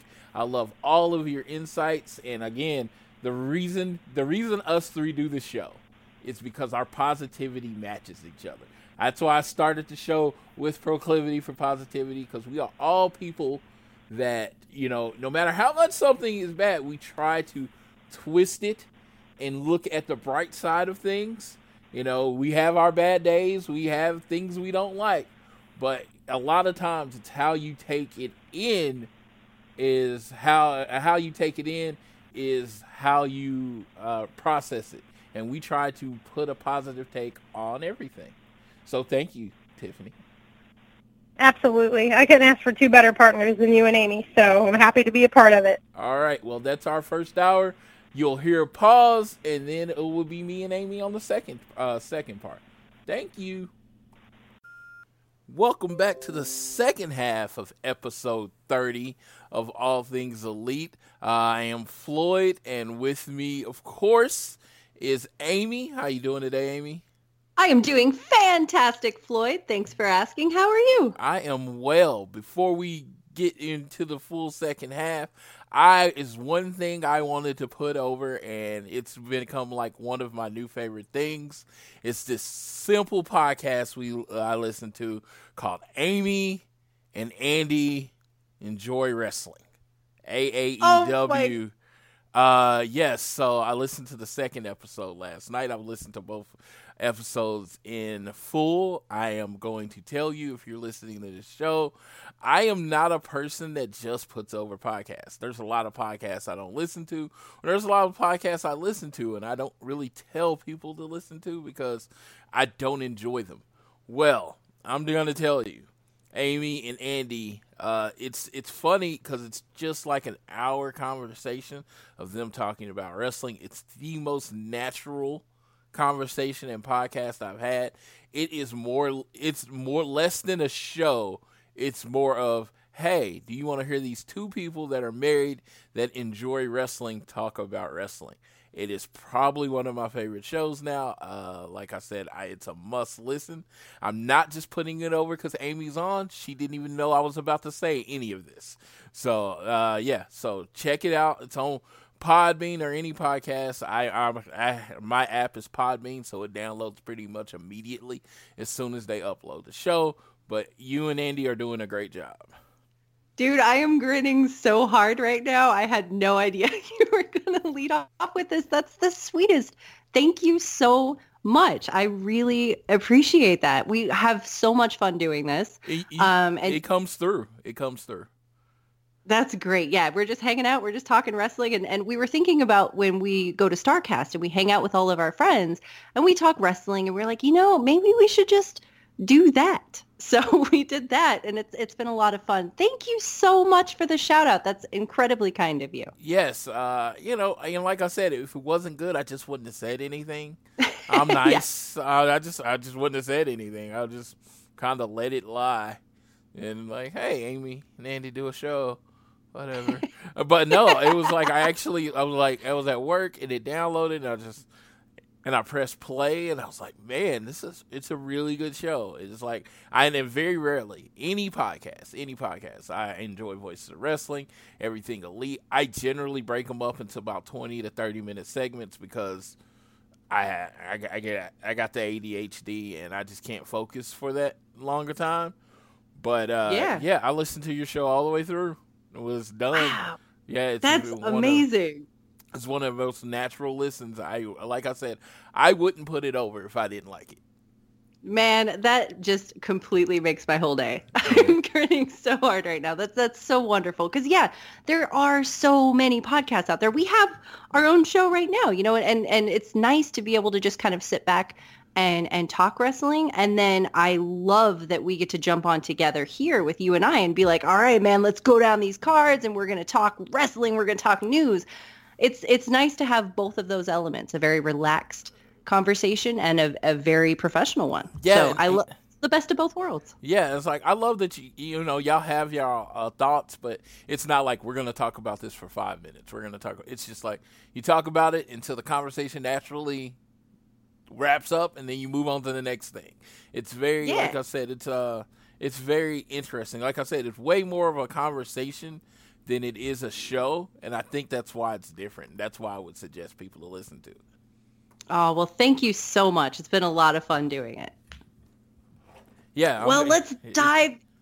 Uh, you know, Oh. go, go for it. Go for it. I was like, let's dive into AEW because I've been so excited to talk to you about this card that's developing because we've got like AEW leading up to their debut show on Wednesday.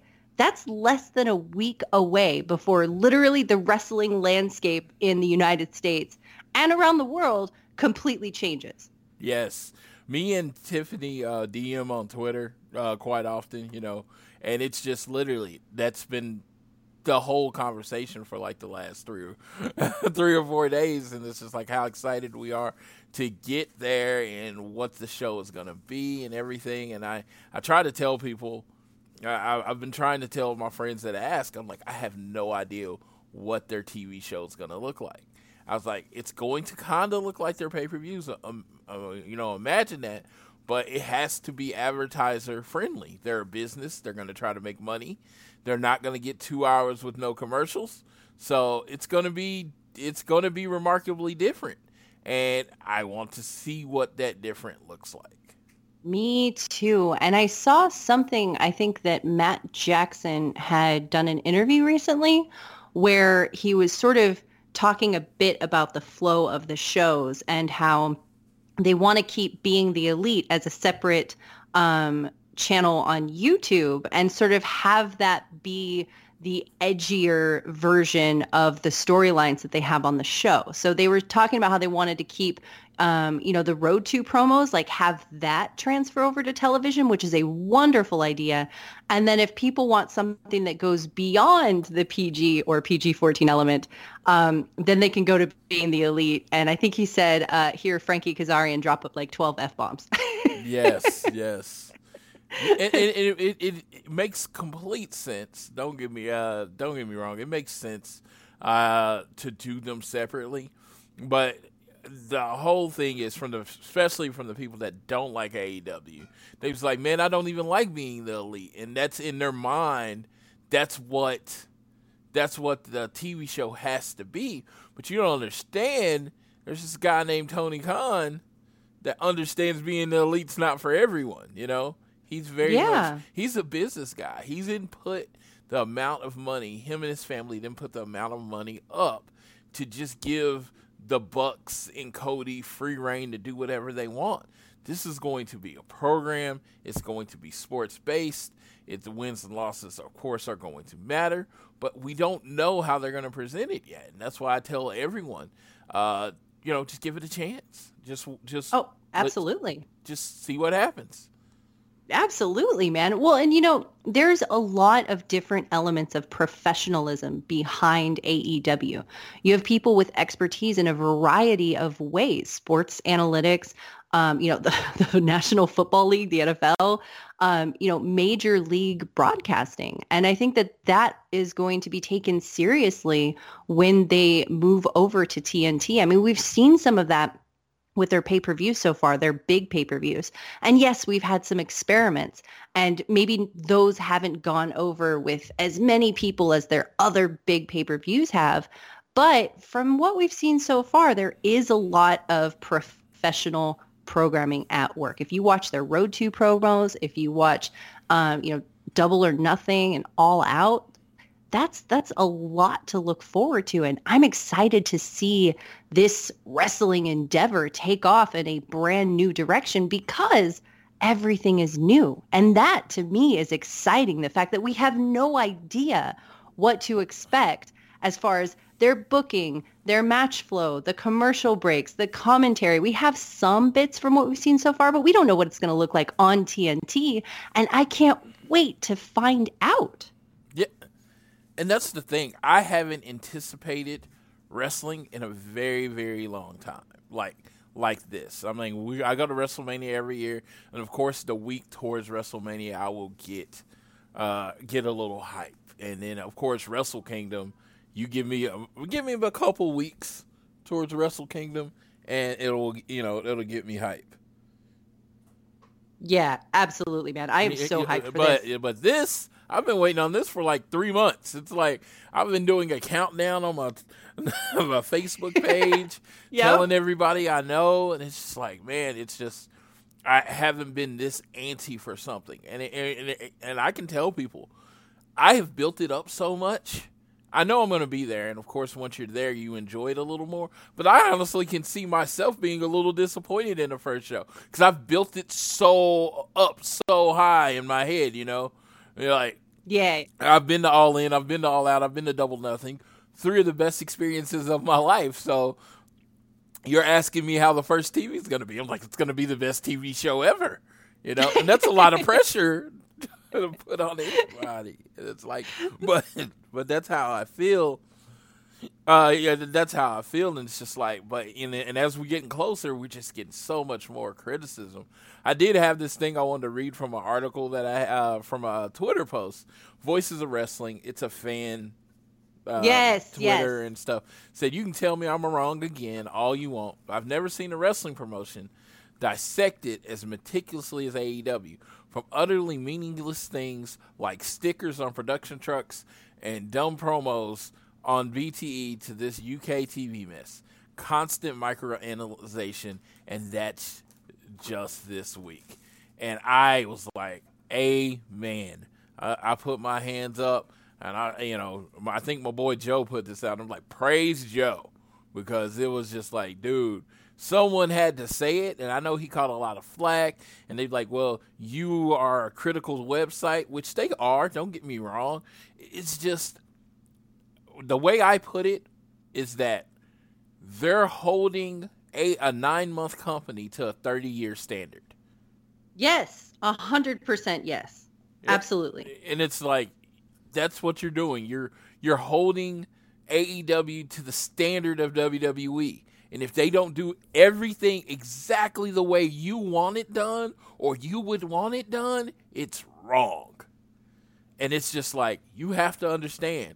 They're trying to reach millions of people. You can't get you can't get some people to agree on what to have for dinner.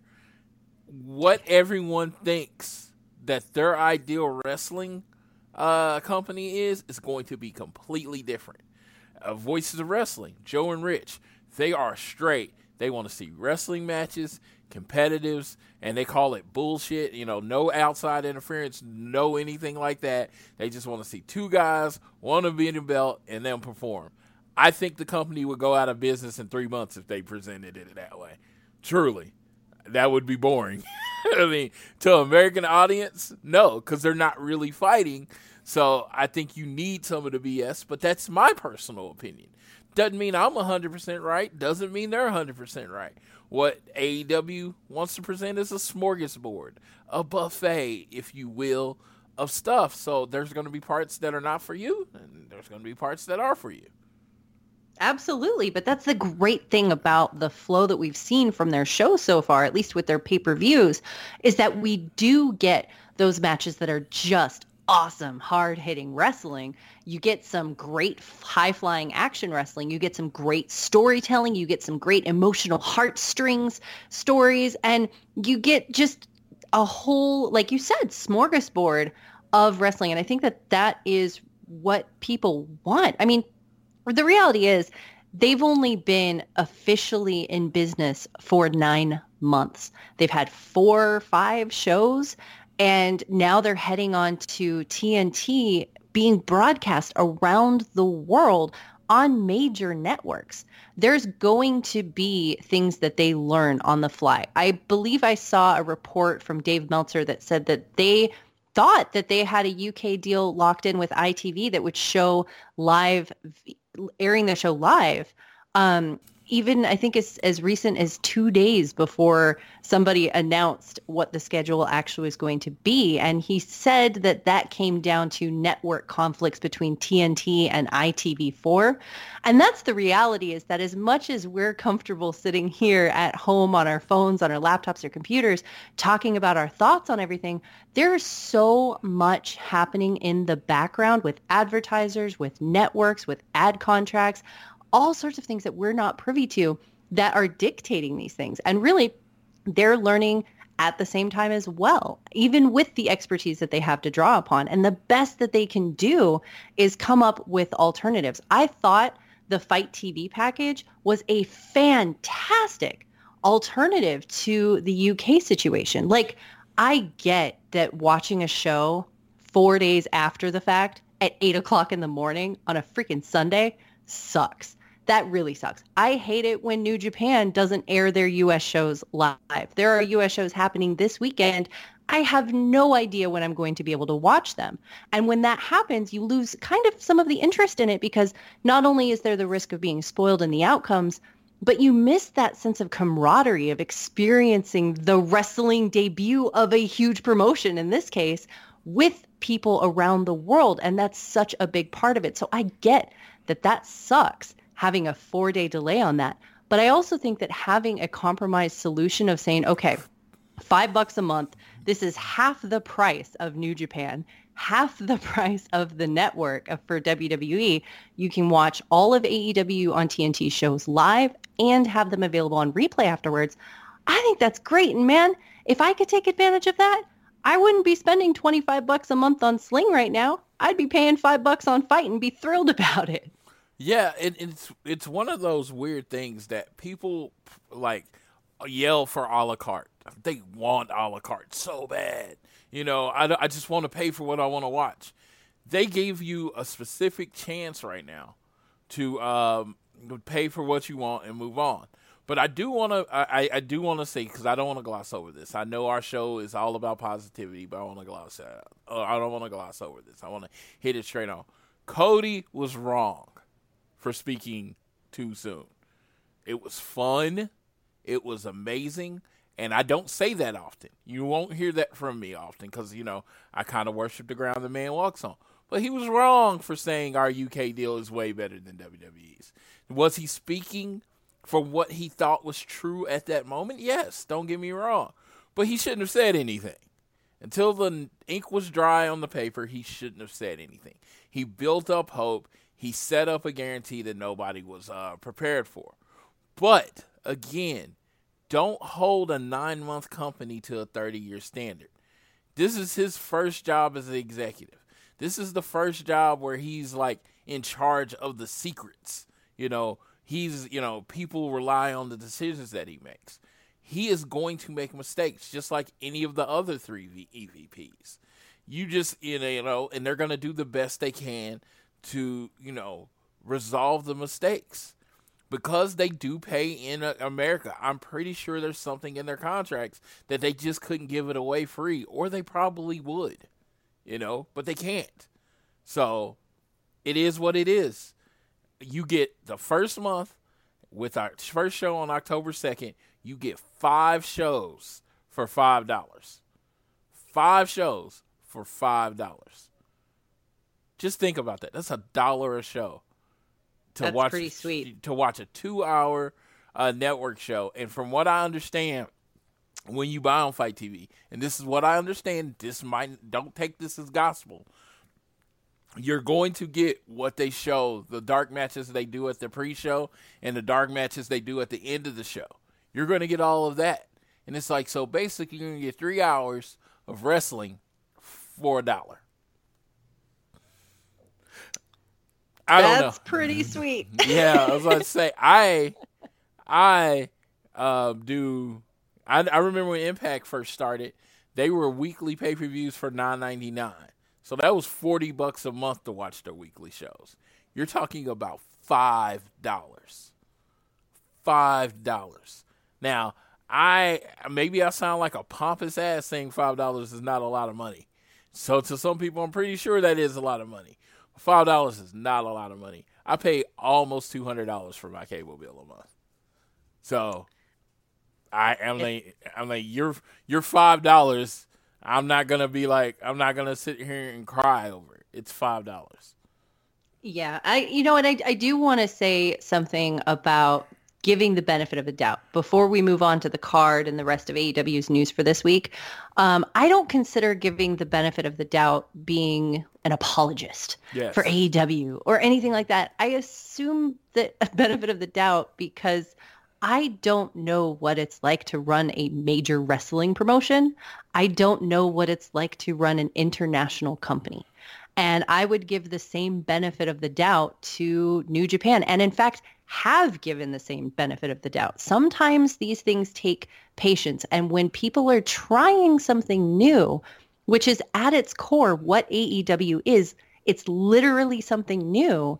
There are going to be things to learn. And some of those things are going to be learning not to celebrate or get too happy and arrogant about you know, international TV deal if the ink isn't dry yet. Maybe those are going to be things that they learn.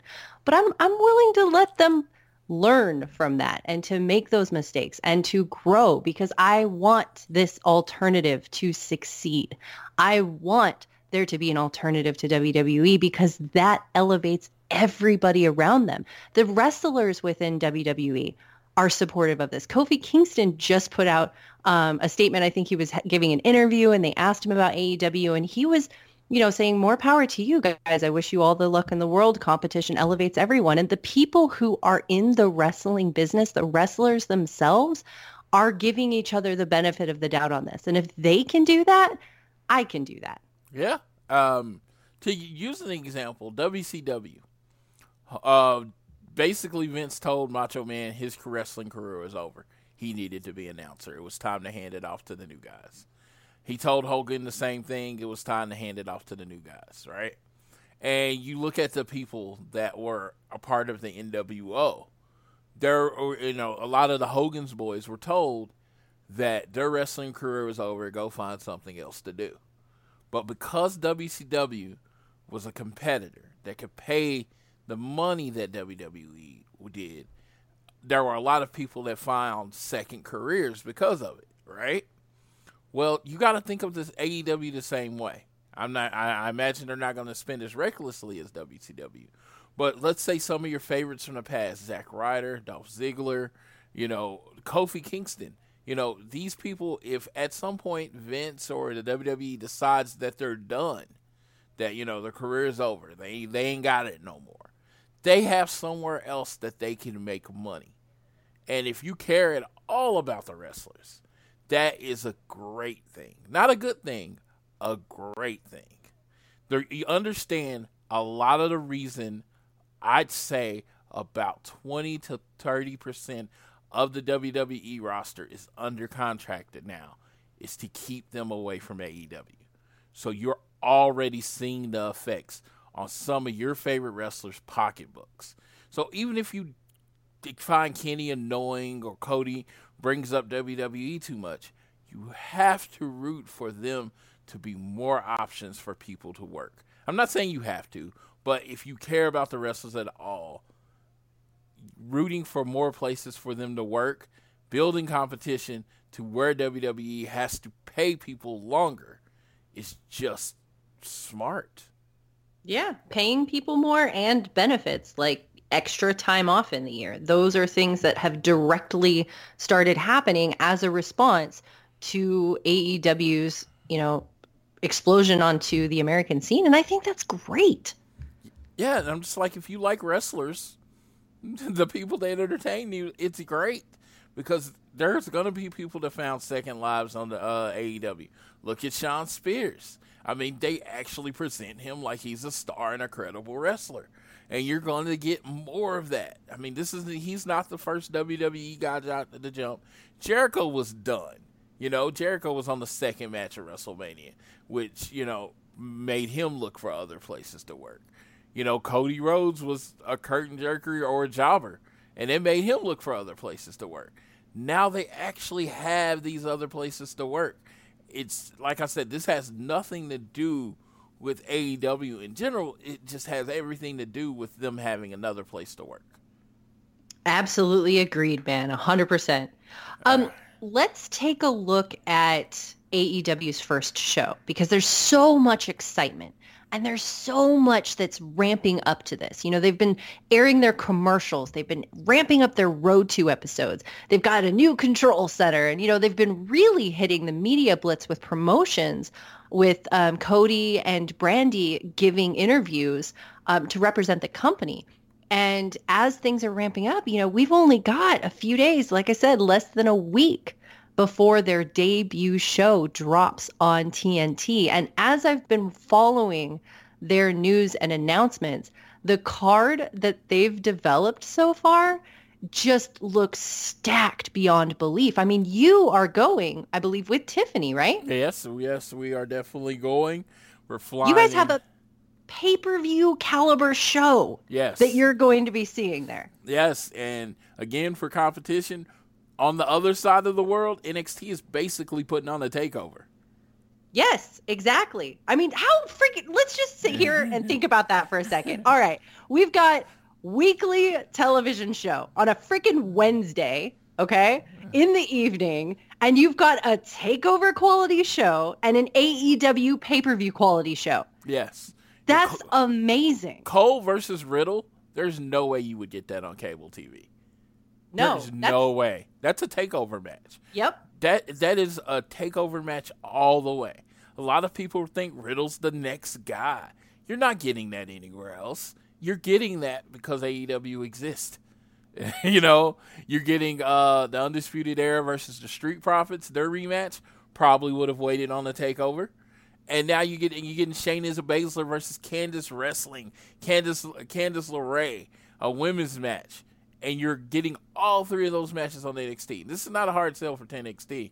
I told you where your TV should be on Wednesday, but I'm just saying you're getting a takeover quality show because AEW exists.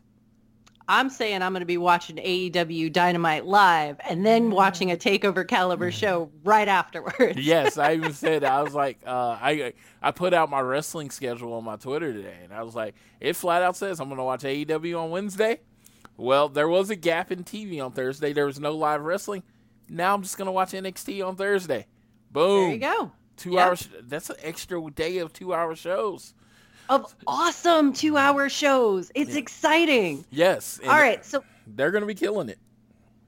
Dude, absolutely. Now let's look at this AEW pay-per-view caliber card because the first thing I see when I look at this is Sammy Guevara and Cody Rhodes, which on paper you're like, okay, this is strange because not a lot of people are super familiar with Sammy Guevara. Sammy Guevara is incredibly talented and incredibly charismatic, and I love the story that they're building with this. That Cody Rhodes isn't really taking Sammy Guevara seriously because he's you know getting ready to run this company on TNT and he's looking forward to the championship match that they announced at full gear. And so it feels like he is just kind of dismissing Sammy Guevara entirely as a you know one-off match good hand sort of situation. And Sammy Guevara is young. He's hungry. He's impressive. He's got drive. He's athletic again charismatic. I think this match is going to be fantastic. And if there's anything that we know so far from Cody Rhodes matches in AEW is that he brings the storylines and really elevates everyone that he's wrestling against. I'm excited for this match. What are you looking forward to with Sammy Guevara and Cody Rhodes here that you're going to get to see live? Yes, I want to definitely. I want to give some different, you know, commentary than I did on the uh, first part of the show. Sammy G is one of those people that he his attitude from what I you know you know on Twitter on uh tw- on Twitter on Reddit type thing. You found his attitude. He has all the talent in this world, and his attitude has kind of held him back. So it looks like he's gotten that in check. He doesn't no show shows anymore, from what I understand. He looks like he's got all of that in uh, check, and he's ready to go all in, for lack of a better term, with AEW. So you now you got him and Cody, you know, and Cody again, face of the company, and he's and he's showed against Darby Allin. It's not just about making him look good. He will do everything he can to make another person look good. Sammy Guevara is one of those people. He doesn't need a lot of help looking good. The dude has the confidence he has is because he's that damn good at this. He is good at this thing called wrestling. So uh, when we look at um, so when we look at Sammy Guevara, it's like the world's gonna just be and it's not just gonna be this introduction it's gonna be the world is gonna get to see this kid a very look good looking athletic kid perform with a name that they know. Again, gonna put him over. You know, he's uh, Cody's gonna make him look good. He's gonna give him a lot of offense, and I'm very happy about it because, like, I didn't even know who Sammy Guevara was a year ago, around the time we were getting for ready for NWA 70. Now he's just one of those people I see as very talented. And if you look at the personalities, if you want to, you want to say there's Brandon Cutler on one side and Cody on the other. Sammy Guevara's personality is closer to Cody's than it is anywhere near Brandon Cutler's. You get what I mean? Yeah, absolutely. Yeah, so it's like I'm very excited for it because you got very two very confident, cocky people wrestling against each other, and the idea of heel face dynamics doesn't really exist because if it did, this match really wouldn't exist because Cody's closer to a tweener than he is a face. Yeah, it's going to be really fun to see how this match plays out, how the personalities emerge, and the story they tell in the ring for this match. What do you think about MJF versus Brandon Cutler? And what do you think about this match in the context of this sort of great opportunity that they've had with um, MJF slamming D&D and Brandon Cutler totally owning playing D&D and you've got these two buff dudes that are playing the age-old rivalry between the geeks and the jocks. And then this crosses over into the mainstream and suddenly you have hugely high-profile D&D figures and players who are chiming in on this. You've got sports magazines chiming in on this. And now you've got Luchasaurus and Brandon Cutler literally playing D&D in an AEW fashioned world on stream. So with that context of sort of AEW taking advantage of a happy accident of something going viral and capitalizing on it, do you think we might see any of that play off in their match together at AEW when it debuts on TNT? Well, Mr. Cutler already says, "Wait till you hear my entrance." So I'm guessing it's going to be some kind of fantasy world theme on his entrance, and then of course his wife does the seam uh, is the seamstress, so you know she's going to cook up something uh, for her husband's major television debut, and th- there's a shocking amount of crossover between the fantasy world, the video game world, and wrestling, because I mean wrestling is a fantasy world.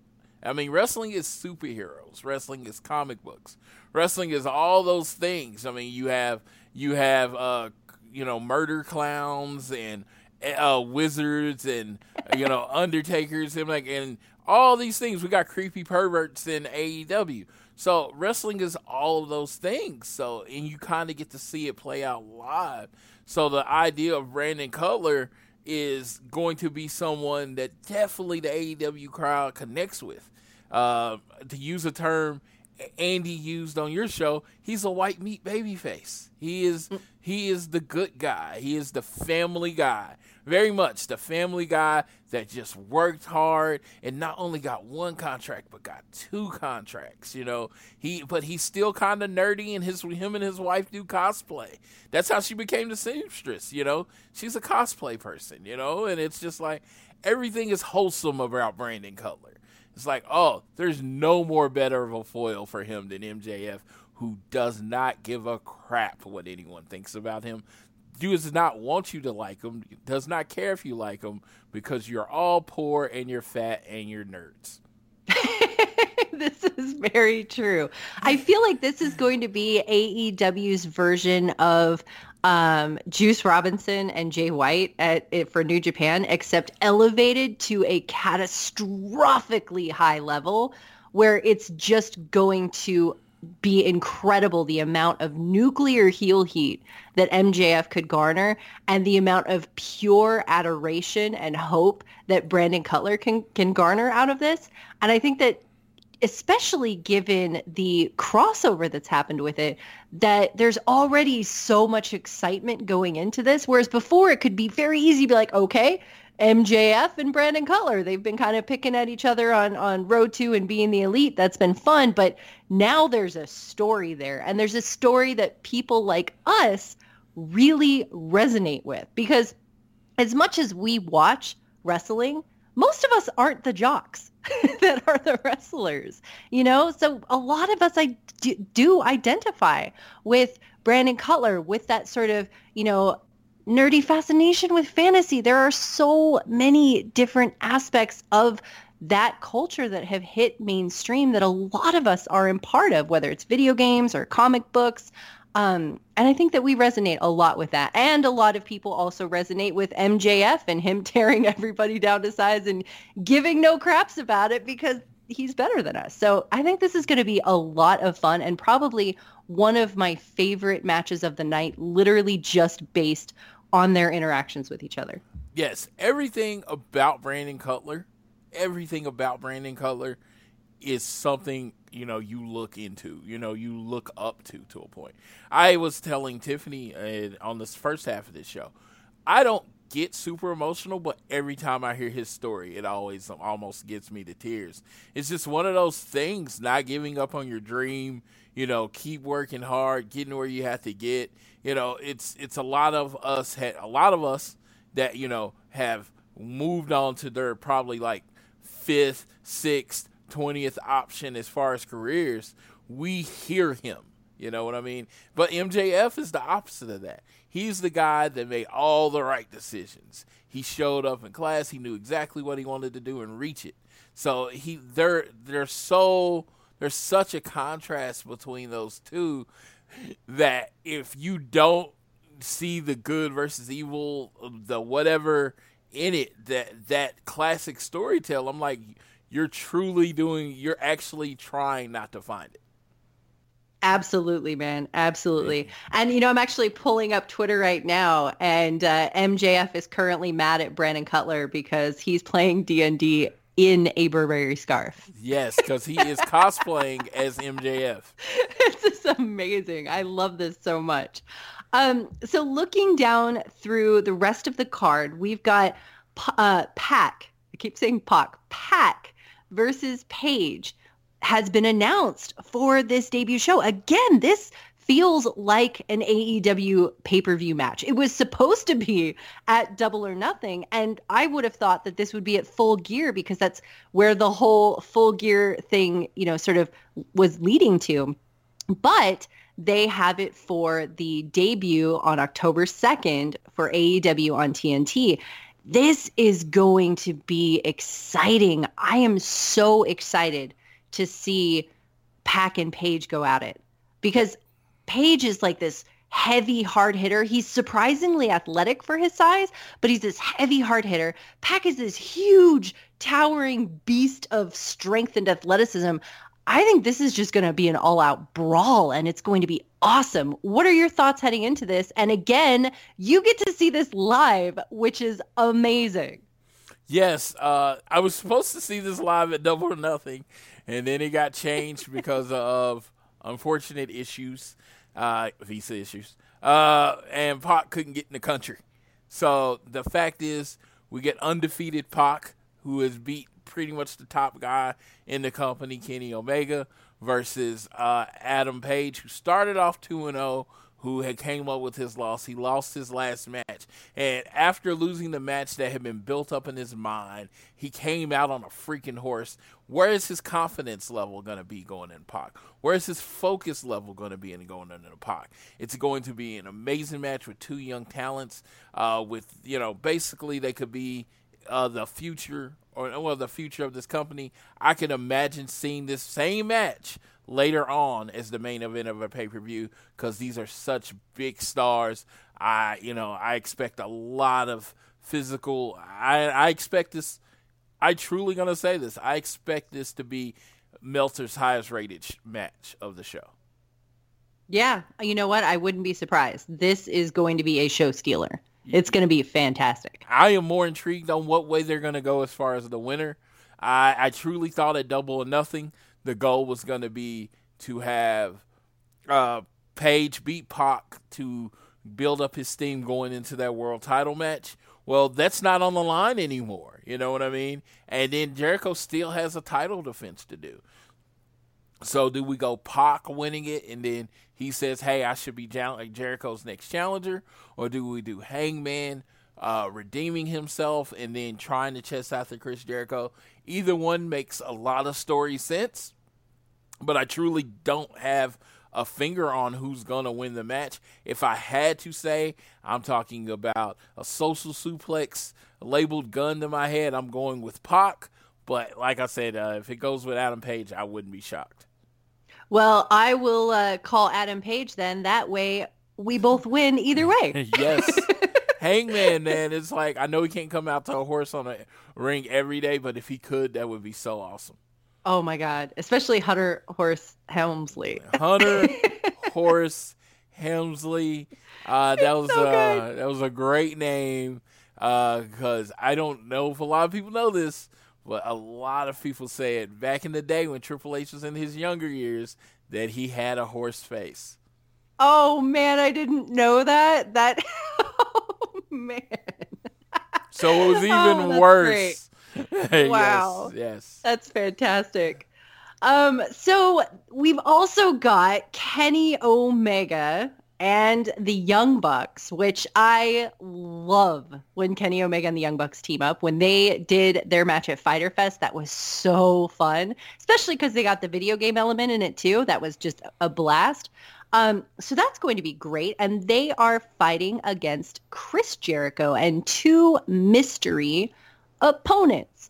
Now, Twitter seems to think that those mystery opponents are going to be LAX. Who do you think is going to show up with Okay. Jericho up I'm- against the Young Bucks and Kenny Omega? I feel like there's two options, and I'm going to stick with the guest idea for the first half of the show. I think it makes the most sense for what they're doing. Uh, if you're not going to do someone new that we've never didn't even know was with the company, I think you go with the Dark Order.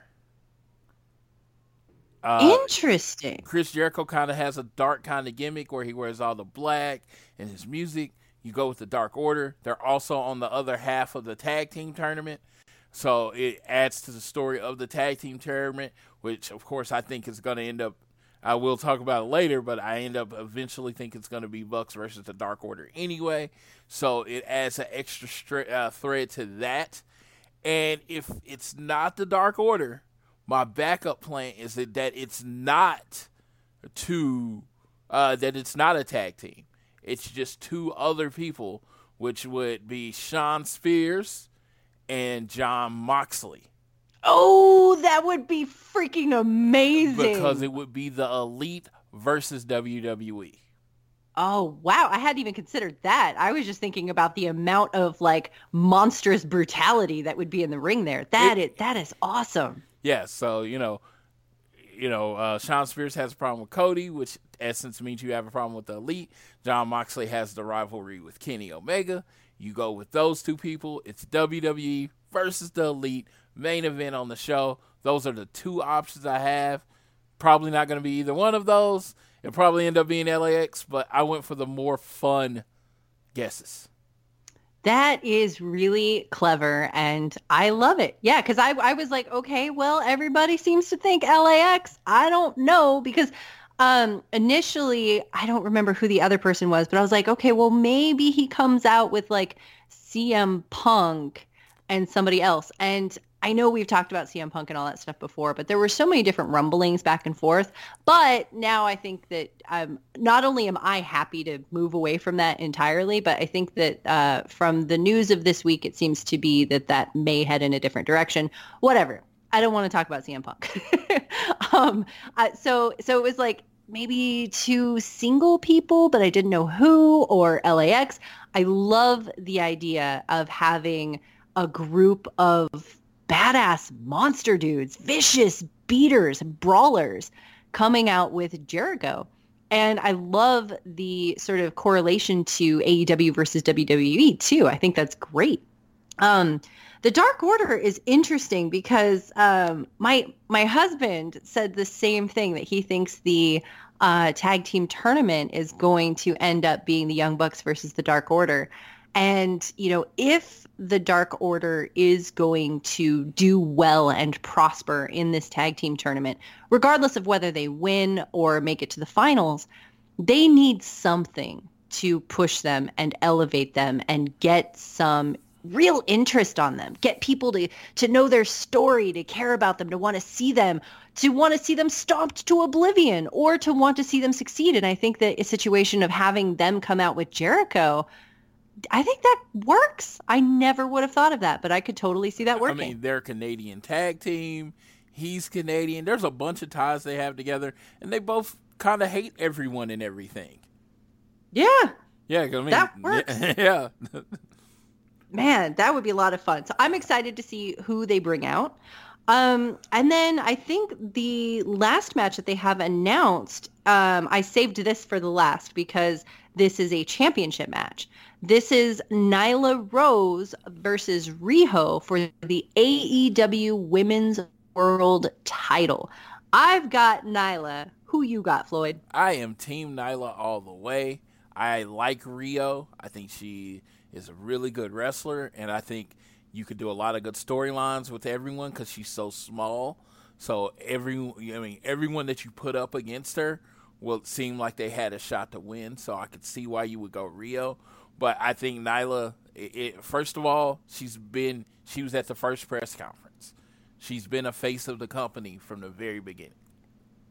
Second of all, when you talk about diversity, you can't get no more diverse than here. She's a half African American, half Native American, uh, transgender, transgender person. I mean, she is diversity all by herself. you know, that's another thing. And she's a powerhouse. And to me, having a powerhouse as your champion always makes it a bigger threat. So whenever someone finally overcomes the powerhouse, they look more they look even more strong. Yeah, absolutely. And it builds up the powerhouse herself too. And yeah, I mean, she is literally the personification of diversity too. But I think also, you know, we saw her performance at the Casino Battle Royale and at All Out and and she was there from beginning to end. She's got it. She's putting in the work. And the thing is, this may be an unpopular opinion and this may even be an unpopular opinion between us. So this will be interesting to see, but um, you know, the women's roster as fleshed out and as good as it is, there are a lot of people on the women's roster who are new to this style of wrestling on a grand stage and new to wrestling between people from different countries and different styles. So there's been a lot of training in the background, a lot of doing the work that I've seen these women put in just by the very nature of the progress that I've seen from pay-per-view to pay-per-view. And I think Nyla is putting in the work. And obviously Riho is too. She's been wrestling since she was nine years old. But I think that we're going to see a lot of development in the women's division. And I think that it's going to be awesome having Nyla as champion where we get to see the other women within the roster climb this battle of glory in order to overcome her and take that crown. Yeah, uh, and you know it's the idea of fresh. You know, you got two people that a lot of people don't know going for the title. But I, if unpopular opinion, I, I mean, if you you ask me what is a weakness of AEW, and I'd be like, right now, the name value of their women's division. Yeah. There's just not any. You know, I mean, uh, Britt Baker, very talented wrestler, but not a lot of name value. Nyla Rose, same way. You know, their most talented people. I mean, I mean, excuse me, I used the wrong word. Their most named people are Awesome Kong, who really is trying to transitioning out of the wrestling world, and then Aja Kong, you know, who's pretty much past her prime also. So they will be building up new stars on this women's division. I was like, I was hoping upon hope that Tessa Blanchard's contract was up so they could give them like a face to start their company on, but they're going to go a little different on this women's division. And and you know what? You might not like the first champion. You really you may not you might not like it. You might not like the second champion. But I guarantee you by the time they get to 3, 4 and 5, you will respect this division as a whole. Absolutely. And you know, if you look at the division in WWE, for instance, it took a lot of time for that to grow and develop into the sort of powerhouse that it is today. And even that was by following the trail of some happy fortuitous accidents. So it takes time to develop that and to nurture that. And I'm really excited to see the women that they have put their stock into here because there's a reason why everyone in the EVP and the talent scouting of AEW have chosen these women. So to give Riho as an example, all I've seen from her was, you know, the incredible Joshi match that we saw at Double or Nothing. But I've also kind of gotten the feeling that they're still getting used to the cadence and the flow and the rhythm of different styles of different people from different countries, right? When I saw the Kenny Omega a match, it was a mixed tag match. It was Kenny Omega and Yuka Sakazaki um, versus Riho and Michael Nakazawa in Taiwan. I think at like two o'clock in the morning. Riho was amazing. When I saw her in her element, working with, you know, a, an environment that she knew and was familiar with and people that she knew the rhythm of, you could tell like, you know, the back of her hand, she was absolutely phenomenal. And after watching that match in Taiwan, suddenly I was like, okay, that is why Riho is here. That is why she is the contender up against somebody like Nyla Rose because that woman can fly that woman can steal. That woman can hang with the best of them. And she was chopping up Kenny Omega. Like it was nuts. So this match, I think, is actually going to be really, really good. Both women have a lot at stake here. Nyla Rose is a powerhouse. She has been just phenomenal in her presence in the last few pay-per-views. And I, I can't wait to see this match. I cannot wait to see her wearing that belt monster versus small guy, a small person is the easiest story to tell in wrestling, and I think that's great. Uh, because it's a it's a story that people that might not have watched wrestling in a long time they are giving AEW a chance. They don't you don't need to know the story when you have one person significantly larger than the other. That's the story, you know. If Big Show's wrestling Rey Mysterio, you don't have you don't need to know that Big Show hates Rey Mysterio, Rey Mysterio hates Big Show. It's the fact that this seven foot guy is fighting this five three person. So in this case, it's the fact that this near six foot Nyla Rose is wrestling against the barely five foot Riho. There's your story. You don't need to know anything about each wrestlers. That's why this match is perfect for their title match. Yeah, man, it's going to be a lot of fun. Um, it looks like they've also got Moxley scheduled to appear, so maybe we'll see that in the Jericho surprise match. Um, it'll be interesting to see what role he plays, what he has to say when he shows up. Um, I wanted to sort of segue into some of the news that's been happening this week. So I know we already touched on the uh, the UK ITV deal and the fight package, but I am obsessed right now with AEW's recent announced partnership. So it was Batman Day a couple days ago, which is where like everybody celebrates Batman and DC Comics, and you know it was fun. Twitter was filled with Batman, um, and Cody Rhodes put out a graphic that said Batman is all elite, and I thought that this was just you know him having fun with Batman Day. But it turns out DC Comics actually put out an official announcement on their Instagram announcing a partnership with AEW. Now, so far, what we've seen from this has been official DC artwork of the AEW roster. They have said that there will be more details and more information co- forthcoming out of this. I believe they mentioned a while ago that they wanted to look into comic books this seems like an obvious step in that direction. Do you think we might start seeing AEW comic books out of DC Comics?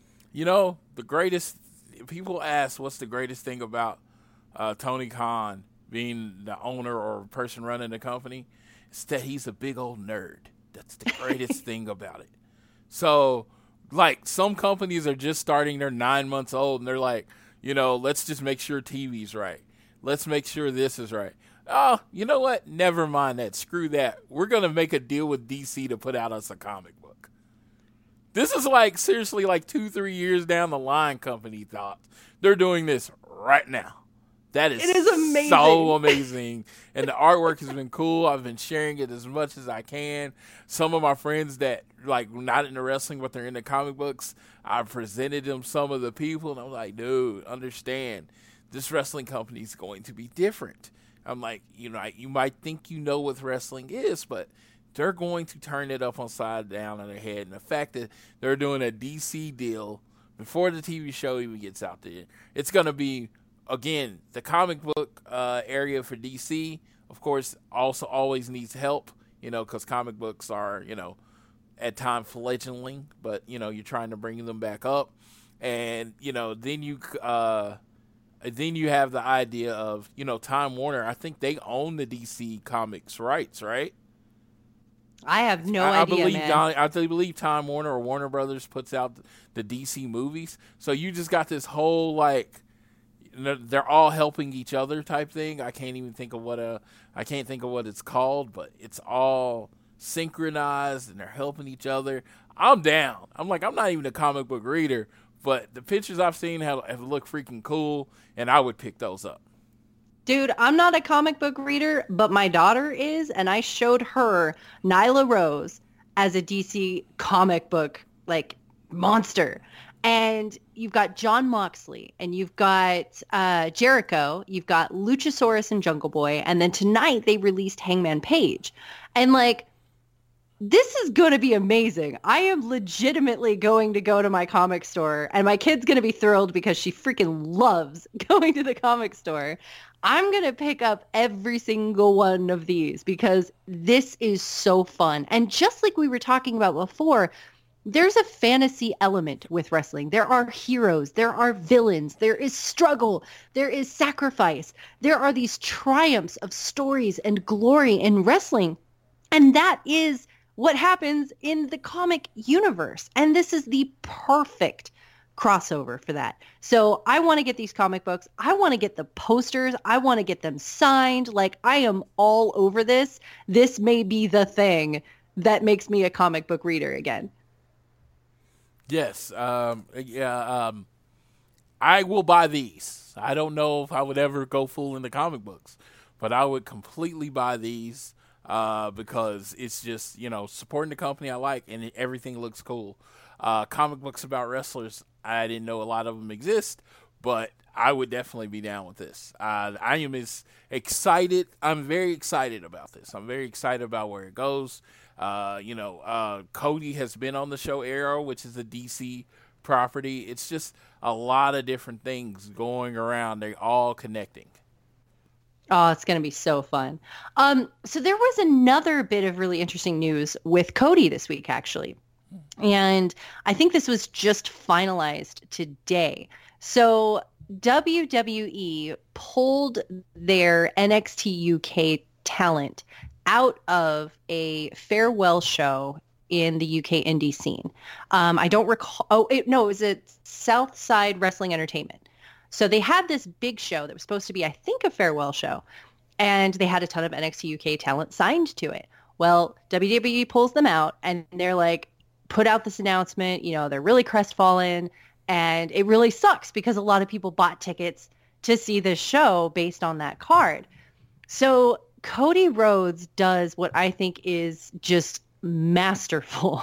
So he goes in not only to help the indie scene, not only to sort of put in some goodwill with the UK audience because they just had this sort of snafu with ITV, but really to have their talent. I think he said that they're sending MJF. I forget who the other person is that they're sending over there. MJF, Shawn Spears, and Cody and Brandi are going. Yeah, so there you go. I mean, this is a big deal, and they're going in there, and now they've got a great show. They've got WWE going, eh, sorry guys, we don't really care about you. AEW gets to come in and be like, nah, dude, we still got your back. Let's do this. And then you get a great freaking show out of it. Yep. And of course, as soon as Cody does this, there's like, you know, people like White Knight, uh huh. And, you know, it's people always got something to say. And it's one of those things.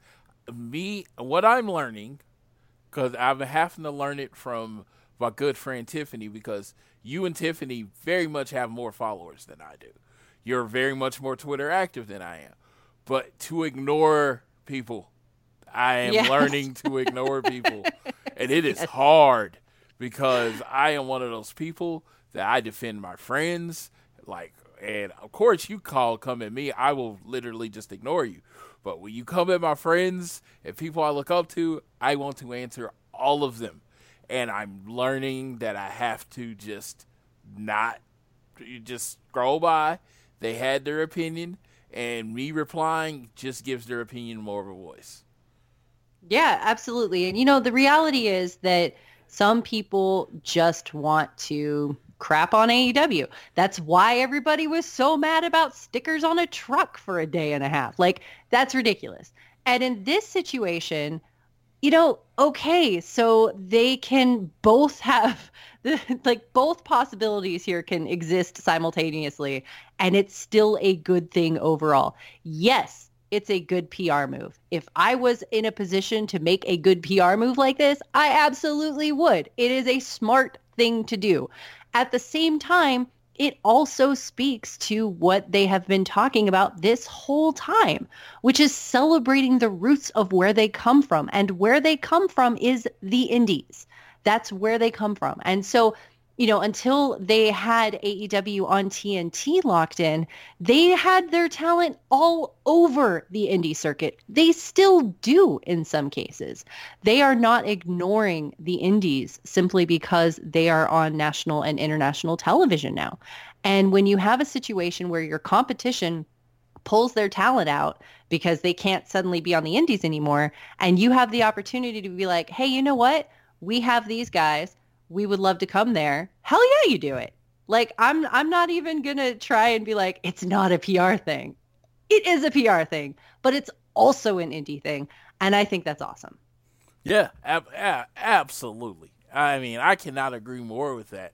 It's just if doing the right thing also gives you good publicity, why not? Right? It's like why not? And it's like if if it's me, I'm not gonna tell anybody how to spend their money or how to do their thing.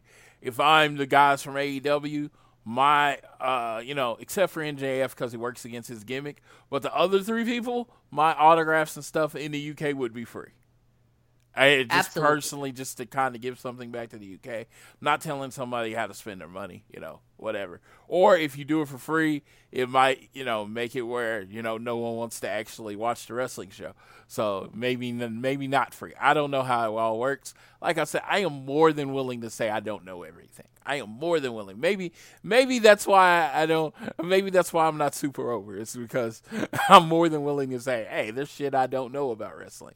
But this this just seemed like a slam dunk. This is like you literally your competition literally wounded a small guy. And you get to come in and say, as the medium sized guy, we're gonna help you out. We're gonna, literally gonna pick you up off the ground and help you make some money.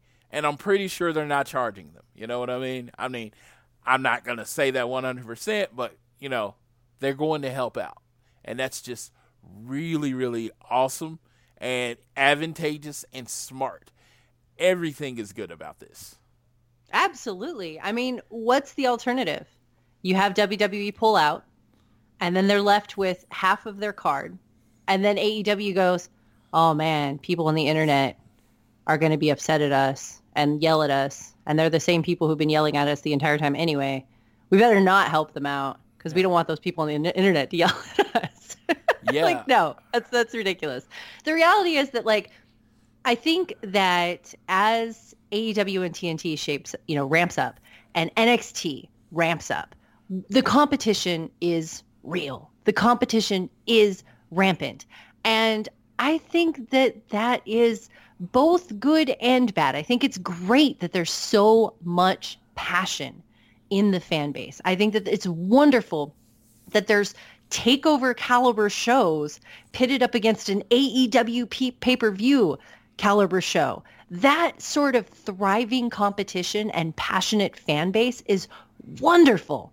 But it's also giving me personally, and I can probably speak for you as well, the opportunity of just keep scrolling because I don't have time to hear people complain about trucks. I don't have time or want to spend the time to you know, listen to people complaining about somebody doing a good thing. And yes, you know, they're doing a good thing that also has a benefit for them, but I'm okay with that. I would be okay with that if WWE were doing that. You know, like those things are okay. I'm I'm I'm excited about the wrestling world. And the reality is with AEW that even though we have this sort of ramping up of competition, I'm excited for something new.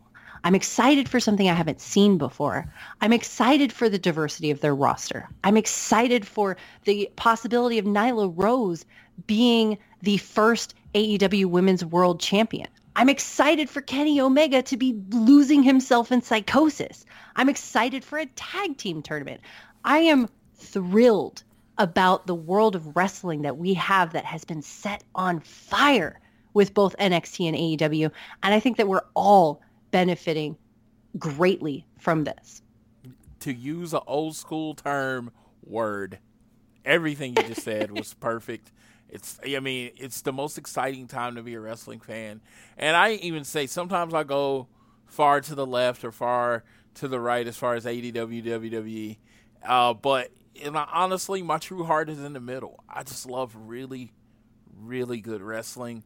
I love wrestling presented like a sport. I love wrestling where winners matter. I, I, I unfortunately uh, that goes against the IWC. I love the bullshit in wrestling. I love interferences. I love dirty finishes. Do You mean? But I've been watching wrestling for 38 years. That was wrestling to me growing up. The bad guy never just won. you know, he, he cheated. So, but I love it all, and it's it's colorful. I mean, it's you know, as far as a term, a form of entertainment, I don't think you get a form of entertainment that, to me, that reaches as many emotions as professional wrestling.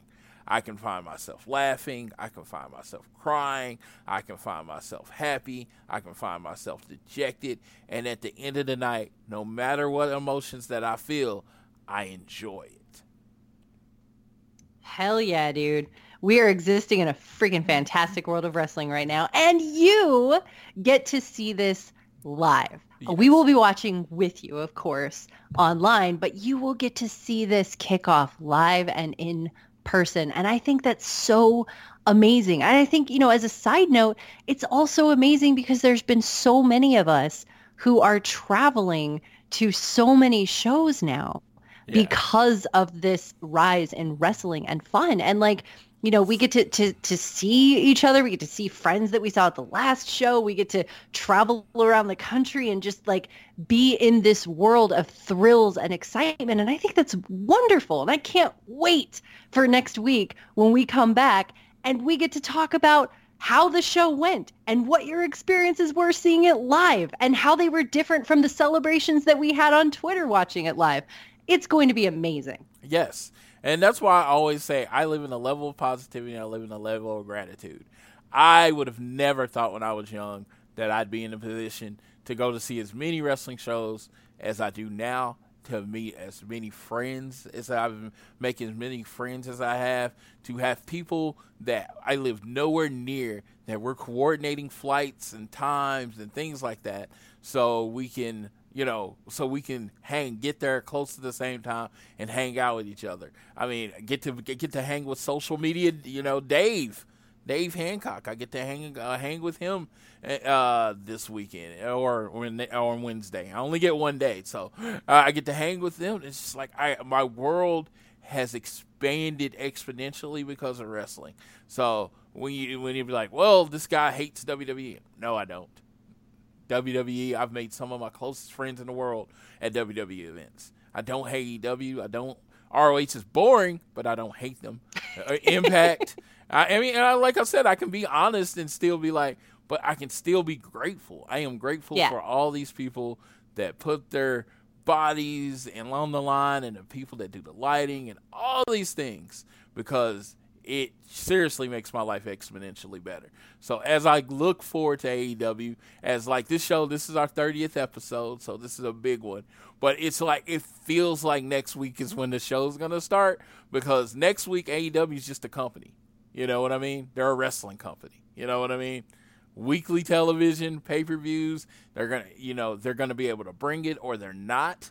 But they're a full fledged company. There's no like, oh, can't wait till TV starts, or it's like, oh, I can't wait for this. No, it's they're a wrestling company. They're a wrestling company just like everybody else, and they're gonna have to bring it, or they're not, or, or they're gonna have to bring it, or unfortunately, we're gonna have to say stuff we don't want to say. And we will too. we, That's we, the we thing. will. that- We will. If it's not good, I'm gonna tell you it's not good. I promise. I am positive, and if and if something is in the middle, I'm gonna put the positive spin on it. Don't get me wrong. But if it's bad, I'm gonna be like, it's bad. Nah. That's just it's gonna. That's how it's gonna be. So we're gonna see what they bring. Yeah, Yeah, we're gonna see what they bring absolutely. and I'm looking forward to talking to Amy and Tiffany and hearing all their thoughts on it as we bring into this new world. I can't wait, man. It's gonna be awesome. Yes, it's definitely going to be awesome. Do we got anything else to cover? Uh, No, I don't know. I The- think that's the- it, the man. checklist. And so uh, I'm gonna get get a little more sentimental. I thank everyone that has ever listened to a second of this show. If you ever even downloaded and didn't listen to it, I thank you also. Uh, 30 episodes in, I, I am very inter- internally grateful for Jeremy and Josh for asking me to do this. I will do this as long as there is an A, as long as they want me to, and as long as they there is AEW. I will remind you to make sure on whatever podcast app you have. Uh,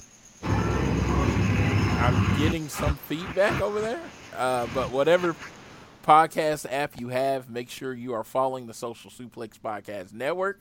Also, make sure you're following Amy and Andy Enjoy Wrestling. Uh, that's another good one. And if you have YouTube, make sure you're uh, watching. Um, what is it called? Heart of the Elite with Tiffany. So make sure you're following all three of those because that's all a little piece of us. I think you will enjoy all the shows. But uh, Amy, do you have anything else?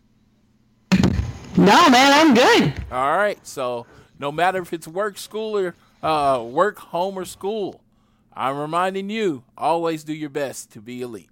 Thanks.